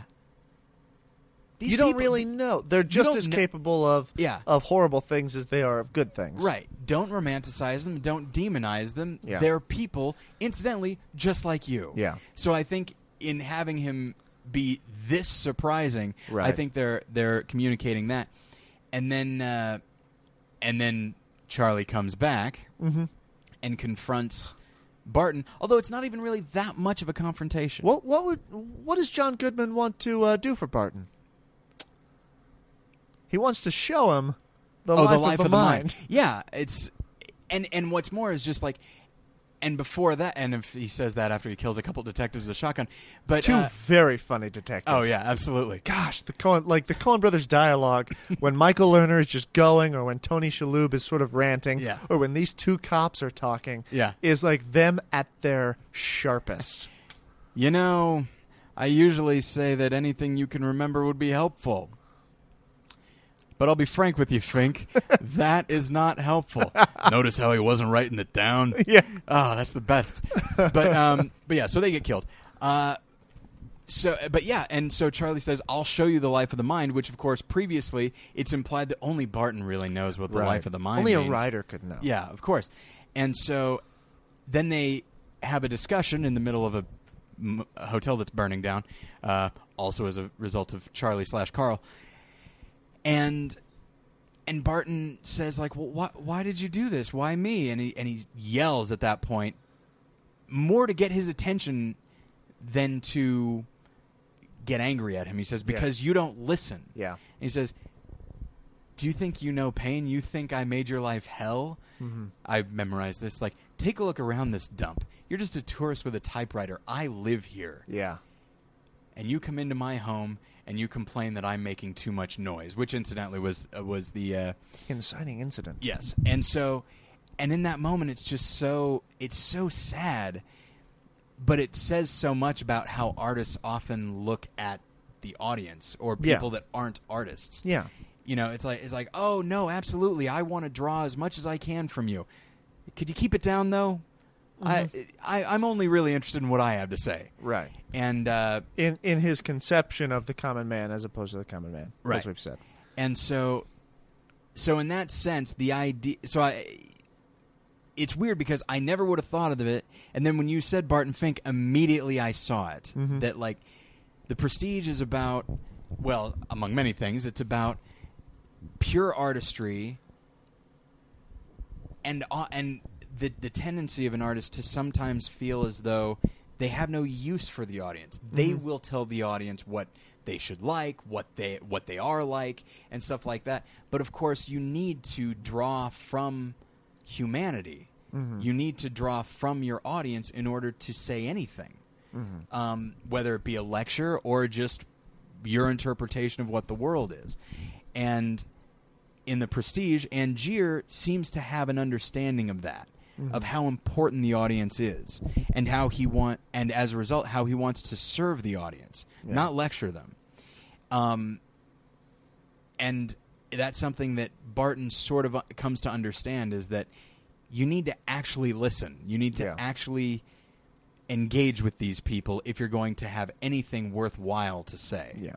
See, I, I, I, I, I sort of think of it as like this is like an artist gone wrong sort of thing. Like you can you can become so obsessed with you know yourself or a rivalry or innovating the art or whatever that basically you destroy yourself in the process. Mhm. That's one way you can really go wrong. And from numerous ideologies, uh, as they do in the Prestige, or you can not know why you're saying what you're saying, or you can not know what you're saying, uh, as well as you think you do. Mhm. Um, you know, so so these are these are all sorts of ways that artists can go wrong. And for Barton Fink, it really seemed one of the biggest sort of uh, sort of changes or or I guess uh, arcs in the film is the idea of going from lip service to understanding. Right. And like in Hollywood, where so many, we talked about Michael Lerner having not even read the play and things like that. So many people are giving Barton Fink lip service. And yet that's the same thing that he's doing to Charlie. Oh yeah. Um, and only when he actually understands, as you, as you talked about, you know, who this person actually is, that's the only way you can say anything about that person, is when you understand them instead of just having some sort of uh, lofty idea about them that you want to project onto them. And it's interesting. Uh, before really thinking about these movies in context of each other, uh, I used to have a much more negative view of the character of Lipnick. And of course, he is primarily a negative character. He doesn't reveal himself to be negative, wholly negative, Yeah. until the end of the film. Uh, and of course, and he is very funny, uh, to be sure. But by the end, like there's there's some nice moments when he as if as if dealing with Charlie wasn't bad enough, he you know think uh, Barton does have the screenplay now, and Lipnick has read it, or more specifically, I think somebody else read it. Yeah. and um, man, that's a uh, so. much- I Michael Lerner's only in, I believe, three scenes, Yeah. and of course, he's amazing in all of them, and uh, and he he gets mad at Barton for making this, you know, self writing this self indulgent thing, and and then Barton says like, I wanted to write something beautiful. I wanted to show you something beautiful, something about all of us, and that's what sets Lipnick off, almost as if like, and of course the way he flies off the handle implies that he's really irrational and all that sort of thing. Yeah. But he just says like, the the it's almost like he's mad at Bar- Barton's audacity. It's like, oh, really? You're going to show me something about all of us, as if I don't know anything about about anything. Like, But you're see, gonna, at that point, do, I, I'm more on Barton's side because he has actually gained some insight, and so I actually doesn't he call his agent and say like, "This is the best thing I've ever written," like after Uh, he finishes it. after he finishes it, so I think he's gained some insight, but it's before he actually talks to Charlie. Once Charlie has come back, I think that is when he gains. So I think the screenplay. No, no, no, because he's got the box there. He's got the, the woman's head in the box that Charlie. Oh, Charlie leaves it with him before Yes. he comes back. There Yes. you go. Like once it has been firmly established that Charlie is Karl Mundt and he comes back and he lectures him about not listening, the screenplay has already been written at that point. So I Mm-hmm. don't think it's I think Barton has has gotten mostly where he's going to be. Yeah. But only in that last moment with Charlie I think he fully starts to understand. But uh but one thing that I like that Lipnick says, and I'll have to censor it, is you think the whole world revolves around what goes on in that little head of yours. Yeah.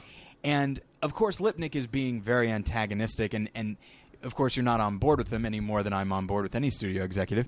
Um, but it is a good point, which is like, Yeah.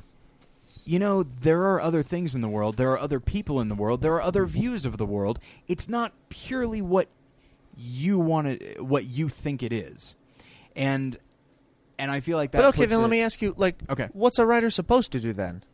What is he supposed to not try to show you something beautiful? Is he supposed to not try to show you something about all of us? I, like, I, I- I don't really see Michael Lerner's point in that scene. I, I see it more as like we wanted something simple, and you've tried to give us something complicated or interesting. and I think, and I think by and large that's that's what I think of it in that sense because of course he even says like it's like oh we don't want some some like fruity thing about uh, some fruity film about suffering. It's like all right a little bit for the critics, Right. and I like the little bone he throws to that. But um, but I do think, and of course, yeah, a writer needs to, or an artist in general needs to show you their interpretation of the world. But I think it does speak again to Barton's specific situation of, and I think Lipnick's words have a different significance for us than they do for Lipnick himself. Uh-huh. I think he's speaking wisdom without knowing it. Right. Um, which is this idea of like there are bigger things than just you, and Barton so far has only subscribed to himself. Right. And so I feel like in the larger context of the film, I think I'm on board with what Lipnick is saying.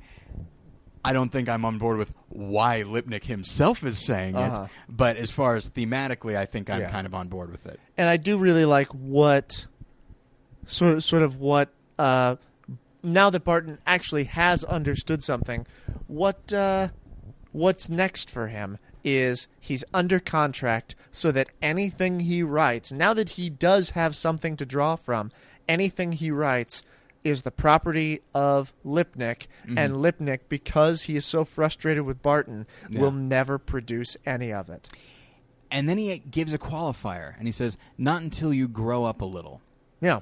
and that and that's weird because again like I, i'm trying to look at it in the context of the film as opposed to how lipnick probably means it which is until you learn to just give me everything i want i'm Right. sure is how he appro- approaches it but i think of myself as a writer when i was younger and of course i wrote about stuff that i only knew about from movies Right. you know the the uh, screenplay that I wrote, The Model Citizen in high Yeah. school, which is all about political uh, corruption and stuff like that. You know, stuff that you know about when you're 17, and just you know like. And it, everything, all the characters speaking cliches. I stand by one or two of those scenes, but overall, it's ridiculous. One or two scenes in a screenplay. That's good. Yeah, that's Not bad. No, no problem. You only really need one or two, right? That's pretty much it. So uh, I think that might be a better batting average than my first screenplay. eh, that had some moments. No, no, no. You didn't. Not not that one. Oh, okay. The the one I wrote in eighth grade by hand. Uh, there was a horror movie uh, about a scarecrow killer. Oh, what was it called? I don't remember. Was it called The Scarecrow Killer? I hope so. But that's about a guy who kills scarecrows. Right? Yeah. He's very low ambition when it comes to murder. It's just like, ugh, I don't want to have to worry about like wrestling somebody down or anything. No, Um, it's not worth it. No, absolutely not. For it's you know a lot of uh, ah, never mind. So, uh, but it got me thinking like, well, the reason that my screenplays weren't good was because, quite frankly, not to imply that you can't write something good when you're younger, but in my specific case, it's because I hadn't experienced really Mm-hmm. Yeah. anything in life. Yeah. I had not grown up, and much in the same way, like Barton only knows his own experiences Right. and his own interpretations. And what's more, that's all he seems to be interested in. Right. And so he needs to grow up a little if Mhm. he's going if Lipnick's going to do any of his stuff. Now, of course, again, I don't mean to align myself completely and specifically with Lipnick. Lipnick Smith.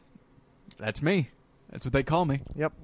But uh, but yeah, I feel like that's and to bring it back to the prestige, I feel like that is that is something that artists can get out of this, and this will lead us to uh, you know kind of the larger things that we're talking about is is recognizing that there's a world outside yourself, but of course, as an artist, the only thing that you really have to go on is your interpretation of that world Yeah. but you still need to need to engage with it. You can watch Yeah. you can watch the news and then sit at home and like write everything out, but like you need to talk to people. You need to actually listen to people and it can do amazing things for you. Yeah. You know, and uh, and one thing as you and I were talking about about this is you know, both Angier and Borden are right because the point of art is to I think That's a lofty beginning to a sentence. yeah, yeah. The point of art. Okay, uh, perhaps one of the goals of art uh, is to serve the audience. Now, of course, serving the audience is not necessarily giving them everything they want, but it is to serve the audience in some capacity. With the qualifier that sometimes, in fact, I would venture to say always, the best way to serve the audience is to give them is to produce the absolute best you can do. Yeah. Because pandering almost always starts with making a, a compromise and giving what giving them giving the audience what you think they want. Yeah. You know, and it's a fine line to walk. What do you think about what I've just said? So many things, Tyler. Okay. Uh, one one thing I was thinking of is uh, you know my my usual scorn for um, if we're going to stick with film with with most Christian films that has really no seems to have no understanding. You, you're looking at Remember the Titans or um, uh, what's the what's the other one? What's Remember the Titans? Do you mean No, Facing the Giants? Facing the Giants is are those different films? Titans the Giants. Titans the Facing Giants. um, Yeah, so facing the giants and uh, Fireproof? There Yeah. it is. I couldn't think Episode of, thirteen. couldn't think of that idiotic title. Um, you know, or uh, both of which I've seen, so I'm Mhm. not just you know talking out of school. Um, those those have no conception of really how people live or how people think or how people speak or how people behave. Right. You know, does has no understanding and is just like just trying to basically paint by numbers so that it can make a point. Right. A, a, a, such a prepackaged point that Mhm. is really itself poorly conceived anyway. Right. It's not a very deep point. It's It not not it's- nuanced. no, it's it's not something that requires an hour and forty minutes to arrive at. Mhm. This is a you know this is a two page paper they've written basically. Um, so something like that because the, the the point of this series, if I understand it correctly, Mhm. is to sort of not equip, but to give Christian artists something to think about. To think about, well, what kind of an artist do I want to be, and how do I go about being that sort of artist? What are some things I need to look for in myself, maybe be aware of, maybe be, you know, uh, be be a little wary of. Um, and I think that, uh, especially for Christian artists, it can be very easy to only write characters who fit in with our ideology Mhm. and to and to really not give to really not respect any other points of view and so you basically have you know toy soldiers for uh, you know or straw dogs for uh, the the characters who represent something that you don't want your film or you don't want your art to promote and it's so easy to do that uh, and dangerous to do that because it's not going to be as good. Mhm. Um, that was my initial thought. Did you real quick? Did you mean to say straw men and you said straw dogs? No, I said straw dogs. Okay. There's a, they're remaking it. yeah, I know. It's topical. Okay, I got it. Um, Straw soldiers, toy dogs. you can you have to take two of the three words and you just sort of mash them up. it's like I've created a new thing, Some right? d- some dog straws. um, but uh, soldier straw toys. Well, that just for your the words. dog. Um, yeah, I think that's a very important thing to uh, to keep in mind. Um, and you know, it's it's interesting because you, I mean, you brought up Christian film, and now, of course, there's plenty of non-Christian film that has a message and is terrible. Yeah. For example, you got your Lions for Lambs. Sure. You got your uh, Life of David Gale. Oh, Yeah, I saw that picture in theaters. boy, oh boy. I drove 45 minutes to see that movie. Wow. It wasn't playing at the uh, the Warrensburg Six, Tyler. Man, oh man, this is what happens. Uh, hey, we all have have these moments when it's like, hey, I like that actor. I'm gonna go see that because you were big into Kevin Spacey Yeah. at the time, right? And he does a fine job. But man, oh man, in service of nothing, I better stop going. in service of a giant question mark. oh no, that's an exclamation point. um, if nothing else, that's what that film is. It is a declarative statement. But I thought it was a movie. Nope. no, Um, incorrect. so, uh, See, that's a, that's what I'm saying. A question mark for the audience. Wait, I thought this was supposed to be a movie. exactly. Uh, and so, so I don't want to make it seem as though I'm bashing just Christian film, except I think that, of course, we're speaking to I, predominantly a Christian audience, and so I want to, you know, I feel like it's a great example of what we're talking about. And I want to use the structure of Barton Fink and Charlie Meadows. mm-hmm. If you watch a Christian film, you watch a Fireproof or a Time Changer or whatever, and you see the way I believe a hot dog is stolen in that film. Don't you know that stealing is wrong? Well, why is he eating a hot dog? Shouldn't he be eating something more nutritious? You're supposed to say who says. Oh, who says? Oh my gosh, what a terrible film. Uh, but here's the thing: when you see, when what you if see that these- moment had turned into a discussion of nutrition? Wouldn't that have been an interesting thing? The kid's like, "I was saving your life," and he's like, "Touche, little girl." Um, I, I guess that's uh, righteous theft, right? I, s- I don't care. Is that the name of the documentary? Righteous theft. so, um, so, so I want to use the structure of Barton and Charlie because, strange as it sounds, imagine Charlie Meadows is uh, is non Christians, and Barton is a Christian filmmaker, Oh yeah. the maker of Fireproof, for example. And Bart and the the filmmaker is saying like, "What? Why aren't you coming to see my film?" And then the non-Christian audience says, "Because you don't listen." yeah. You haven't listened to anything that I have to say. Mhm. You want to make a movie for me? You want to talk to me? Show that you've listened to anything I've said. Yeah. Show that you have any interest in depicting me in any kind of real way. Yeah. You know, like that's the thing is like and you know the, the the same also goes. Charlie Meadows could also be the Bible because they don't really seem to be listening to that too close. They've got like the. Uh, you know they've got like the cliffs notes on what the bible is and what it says Yeah. they've, they've gotten the overview they're reading the message uh, Bible translation humor.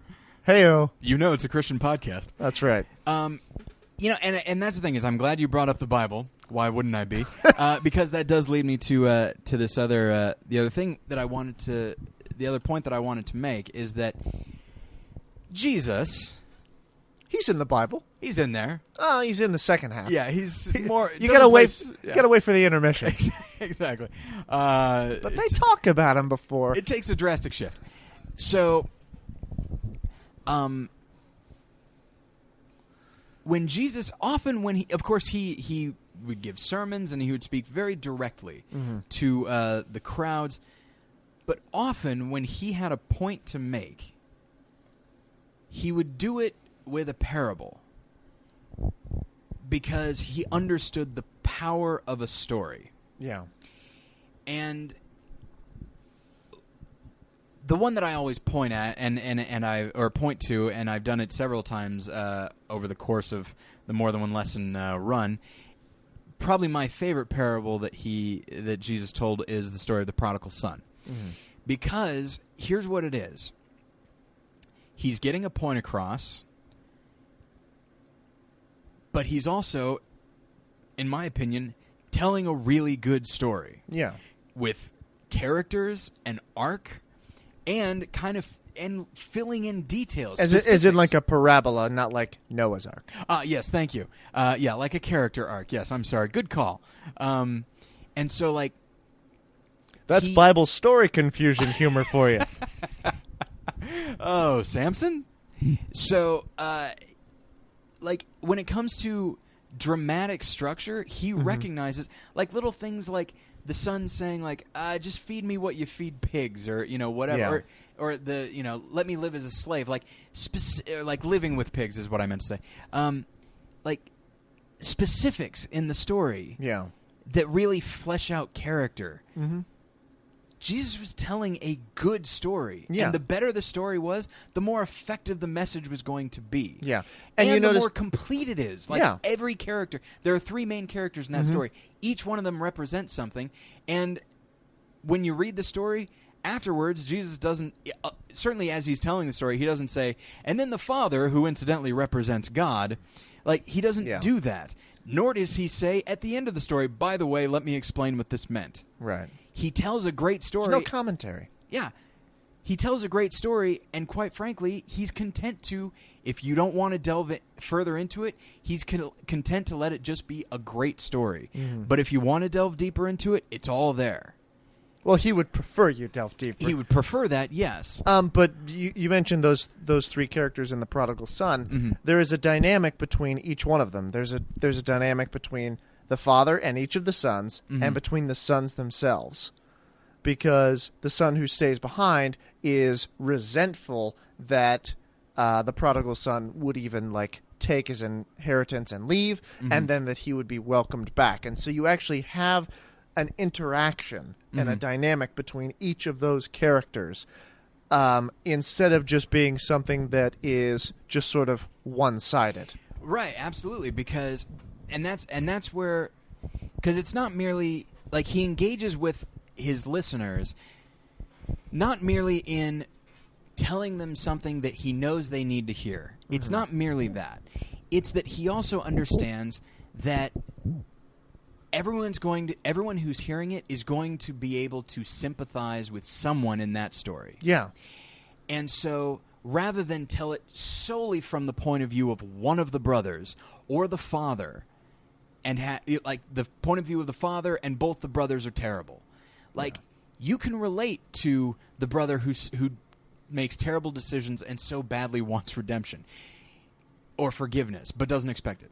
Uh, you can relate to the brother who's like, "Oh, well, I did everything the right way, and I'm not getting any big celebration." Like, yeah, who's self-righteous. like he understands human nature because he's listened, he's engaged with these people. Yeah. You know, and so rather than just each character is three-dimensional, believable, and relatable. And the relatability is what gets people listening, and it gets them thinking like, "Huh. Wow, this really has meaning for me." Yeah. And so like I don't know, I, that's one of the reasons that I that I like Jesus as a storyteller and as an artist is because again, the stories he he had a, a point to them certainly, but they work on their own. Mhm. And I don't know, it's that it's a mixture of art to me it is a mixture of artistry and engaging with the audience, considering the audience. Mhm. and I feel like that's what we can get from these movies, from the Prestige, is and, and Barton Fink is just bringing these two things together when it's so easy to be like, no, no, no, it's just about the message. It's just about giving the audience what they want or telling them what they should have or or whatever. Um, oh no, that's the other side. You know, giving them what they want and pandering to them, as I would say many Christian films do. Or it's like no no no it's only about the artistry. And if the audience uh, is you know engaged well good for them. I don't care. Right. you know when you when you take those two aspects and bring them together some of the best art ever will be made i think. Um, now, one of the questions I, I posed to you when we when we took a break briefly was um, something that I do think relates much more to the Prestige than to uh, Barton Fink, Right. although perhaps a little. Um, and that is this: the, the notion of obsession for for many artists. The idea of dedicating yourself to that, particularly if it is a calling, if you if you feel called to to do that with your life, to make that your life's work, as it were. There's a dedication to that, and to what extent should that dedication be at the expense of everything else? Mhm. Uh, I'm reminded of a, and, and there uh, I sent I sent Tyler a link. Maybe it'll be in the notes for the show. I don't know. Eh. I don't know if you do that. I'll, I'll i'll throw it in All right. Uh, it's it's a Quentin Tarantino interview with Charlie Rose uh, around the time that Inglourious Basterds came out, and he was saying he he was asked about his personal life, and Quentin Tarantino was talking about how he's had a few chances to be married, but they didn't happen, and he really sort of let them sort of fall away because that was the only way to dedicate himself to making these movies. And so, to what extent do you view should should you sort of view the calling to uh, to to artistry as sort of like an apostle who is sort of very on their own Mhm. and you know maybe a Paul sort or a Paul type, uh, or to what extent should that when does that take a back burner when do you when is when does that obsession overtake your life And it's a good question because, of course, uh, as you and I were talking about in the break, uh, many of the best artists are terrible people, horrible people awful people. Yeah. and it's one could say it's because they have forego- they have foregone any sort of relatability to their fellow man or to God, certainly. Yeah. Um, in favor of, I've got this thing to do, and that's the only thing that matters. yeah Um, and that level of commitment can make for great art, no question about it. And so it's it is a good question. and so how do you get how do you stay that committed without um with, without hurting your, your other commitments, without hurting your commitment to God, without letting the art be an idol in your life. hmm Because I can I, I can tell you, and I, I think you know this. We, Mhm. we we had a we had a an artist prayer night one night Mhm. uh, a couple months ago, and and uh, one of our friends, friend of the show, Ben C, Yes. has Ben been? Yeah, he has. Um, talked about really being at a place where he can completely like let his artistry go and just really let God put him where He wants him to be. And I thought, Let go and let God. They call that. I'm sure they do. Yeah. I don't say that. I don't think he said that. Let's say he said that. Fair enough. Supposing he said that. Take that, Ben. Um, but so he said that, and I felt extremely convicted by that because I am someone I I feel very driven. I do feel called to write and direct, but I hold on to that calling with a vice grip.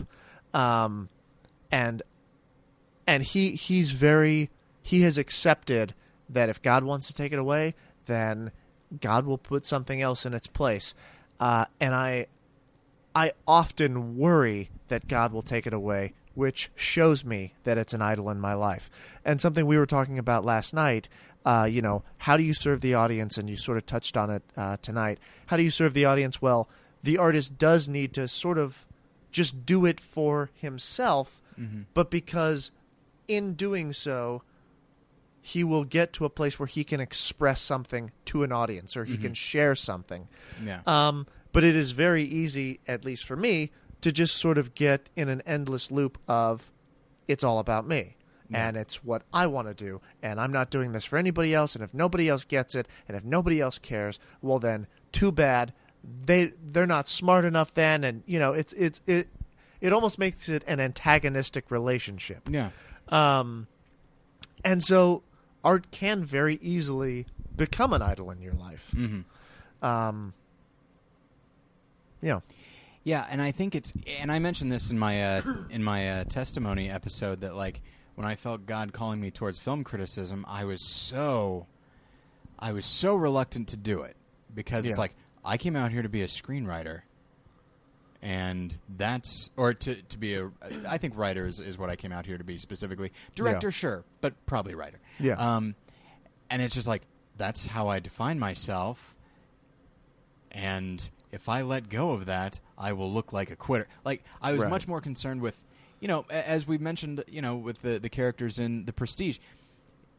They want they want it for them, like the artistry that Borden wants. That's all well and good, but he wants to be the one to do it. Yeah. The the the acclaim that uh, uh, Angier. Angier wants. It's like he wants to serve the audience, but more specifically, he wants it to be him that Right. serves the audience. He wants people to know that. And much in the same way, it's like, oh yes, Lord, I absolutely want to be. Uh, I'll I'll be a screenwriter. Awesome. All right. Everyone's gonna know how awesome I am when I'm a screenwriter. And it's just like, yeah, I want you to be a critic now. Oh no. Yeah.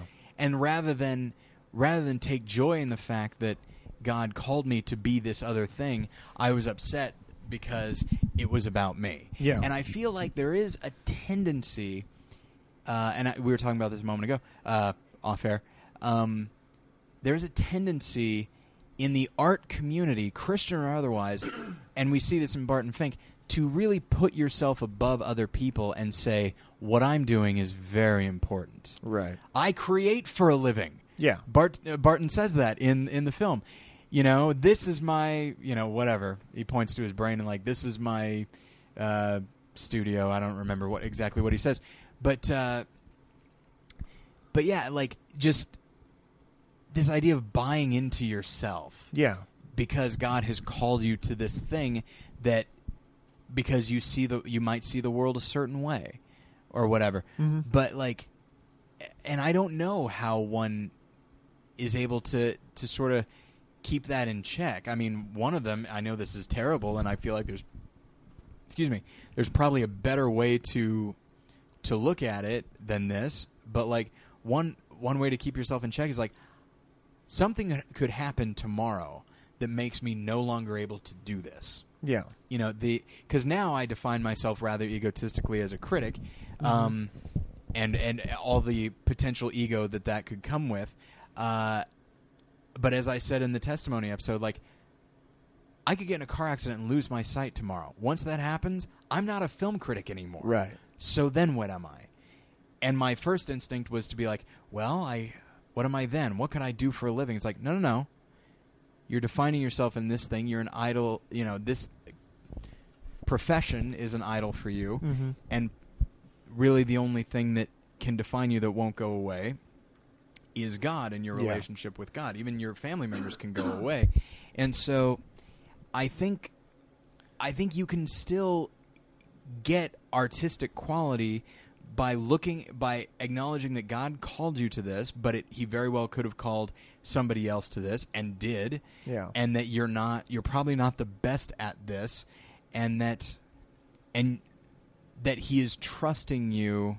I don't know. uh, Maybe this could engender a certain degree of humility. He is trusting you to look inside to look inside yourself, to look at humanity, and to form that into a creative thought that you're putting out there Yeah. and that you're communicating to other people and sharing with other people and not to make it too much about you but to Yeah. use your own instincts and your own observations as sort of a starting point a jumping off point Yeah. Well, I, I think what you said right. It's like, I think what you said is right. Mhm. Um, it's very difficult to get to that same place of, like, sort of artistic confidence from a place of humility. It's that that's harder. It's so much easier to get from to a place of artistic confidence and dedication by thinking that it's all about you Mhm. because that just fe- I mean you're just f- at that point feeding everything that you want and that you desire and and that yeah yeah you are called to but it, it it's so much easier to do it from a place of selfishness and that's what motivates you than humility and basically doing it out of thankfulness Mhm. um, you know, but that but that humility that that is actually one thing we've talked about. Um, Christian filmmakers sometimes not having Oh, yeah. actually is that they just assume that because they're called by God that whatever craft they happen to know or however much they understand film that's or however it's written doesn't really matter because it's a Christian film so God will just use it and we don't have to do anything about it and they just Yeah. assume that it's going to be good as opposed to there is a way to toil over something Mhm. and to really let yourself be burdened by it yeah because you feel a responsibility to your calling and not because you want to be seen as brilliant and because you want to get all this adoration and acclaim which you won't get if the thing turns out not to be good. Absolutely, and and I think a good way of of kind of keeping yourself in check is to recognize that though art is kind of an intangible thing, it's a calling just like everything else is a calling. Yeah. And if you don't put the effort into it, you know, like a like a Borden, Yeah. if you don't put the effort into really crafting the best possible thing, then you're not going to you're certainly not going to get the adoration that you may want, Yeah. but you're also not going to connect with the crowd at all. Right. Those Christian films that we were talking about like they may wa- so desperately want to communicate a message, they may want to touch their audience, but they're they're so concerned with the audience that they are they haven't concerned themselves at all with craft. Right. And that's the other side of it is you need to know you need to accept every aspect of that responsibility Yeah. just as you have to do with any other job. Yeah. Surgeon, you know, plumber's the one I always go to. Yeah. Or teacher or whatever. Like you could get egotistical about any of those, but as I said, there's something about being an artist that it's just like, well, hang on, God has called me to really Right. you know interpret things and let you know what what I what I think. Mm-hmm. Yeah. But actually, I, I, we may need to actually end the episode there because it goes into what the next episode is going to be about, which is about the Black Swan, which Mhm. will be just I'm sorry, Black Swan, uh, and how much of yourself to invest in Yeah. your art and that sort of thing. Uh I want to close with one more story that is very uh steeped in the Bible. Okay. So, a good way to sort of gauge whether or not uh, it is an idol in your life, and I will just say that it it's often an idol in mine, and Mhm. it is it is a very, you know, it's very much a balancing act of making sure it's not, and then you know it creeps back up, and it's like it's something you constantly have to keep in check, and you constantly have to be thinking about. Um, I just finished reading Deuteronomy. Okay. And Deuteronomy is, um, you know, the final book and sort of the first that that um, that Moses wrote, and uh, and in it, basically, the Israelites for the entire book there are about to cross the Jordan River into the Promised Land, and they're right there. And Moses has led them out of Egypt, and he's led them this entire way. And now that they're there, about to go in, God has told him, You don't get to go in. What the Lord called him to do, which is get the people into the promised land, that's still going to happen. Mm-hmm. But he doesn't get to be there when it happens. Yeah. And in the first part of Deuteronomy, he is like he, he keeps questioning God to the point that the Lord says, "Don't ask me about this again. It's not going to happen." And he can like, I mean, he's on the top of a mountain. He can see every bit of the promised land that he doesn't get, Mm-hmm. and he has to basically give over control to Joshua. Um, and he, he does and he prepares Joshua to take over for him.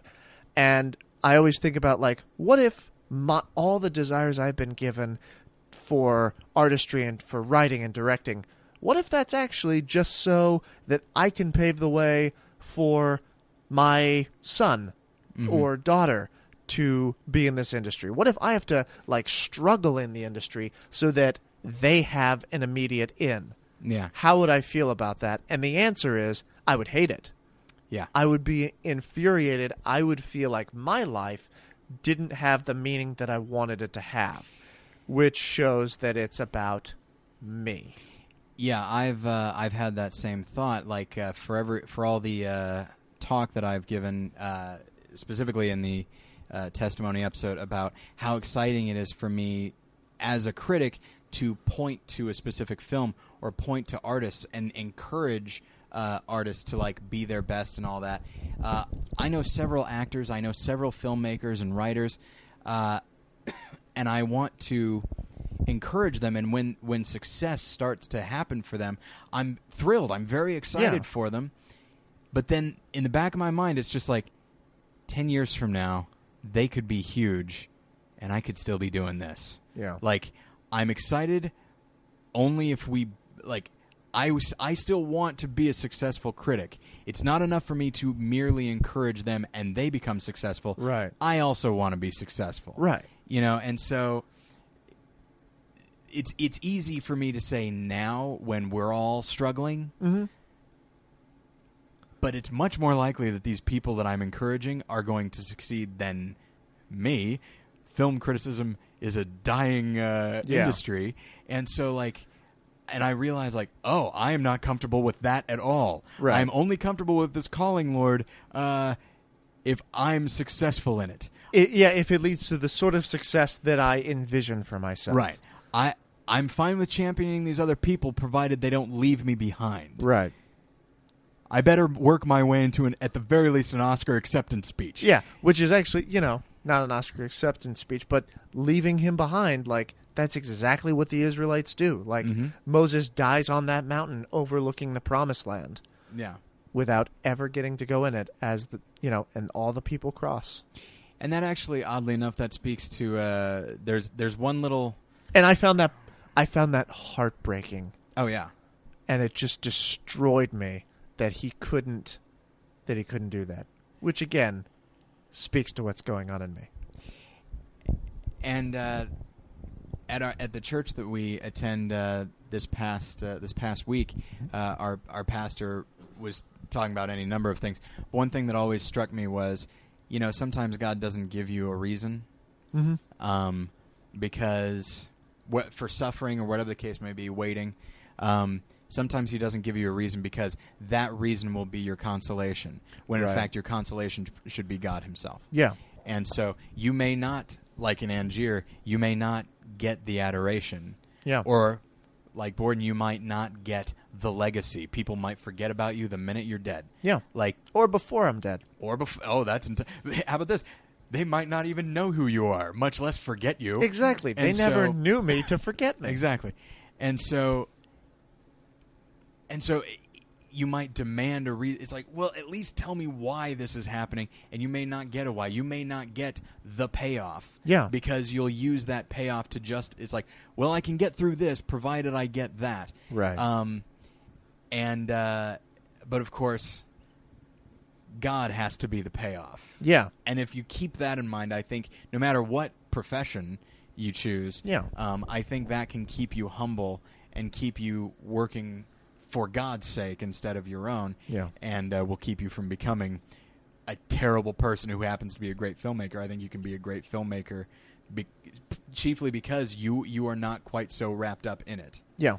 So, because I think at that point you can actually suffocate art uh, from squeezing it so hard. Okay, so I think we're done. It's been a long episode, uh, not as long as this because we'll have to cut some stuff out.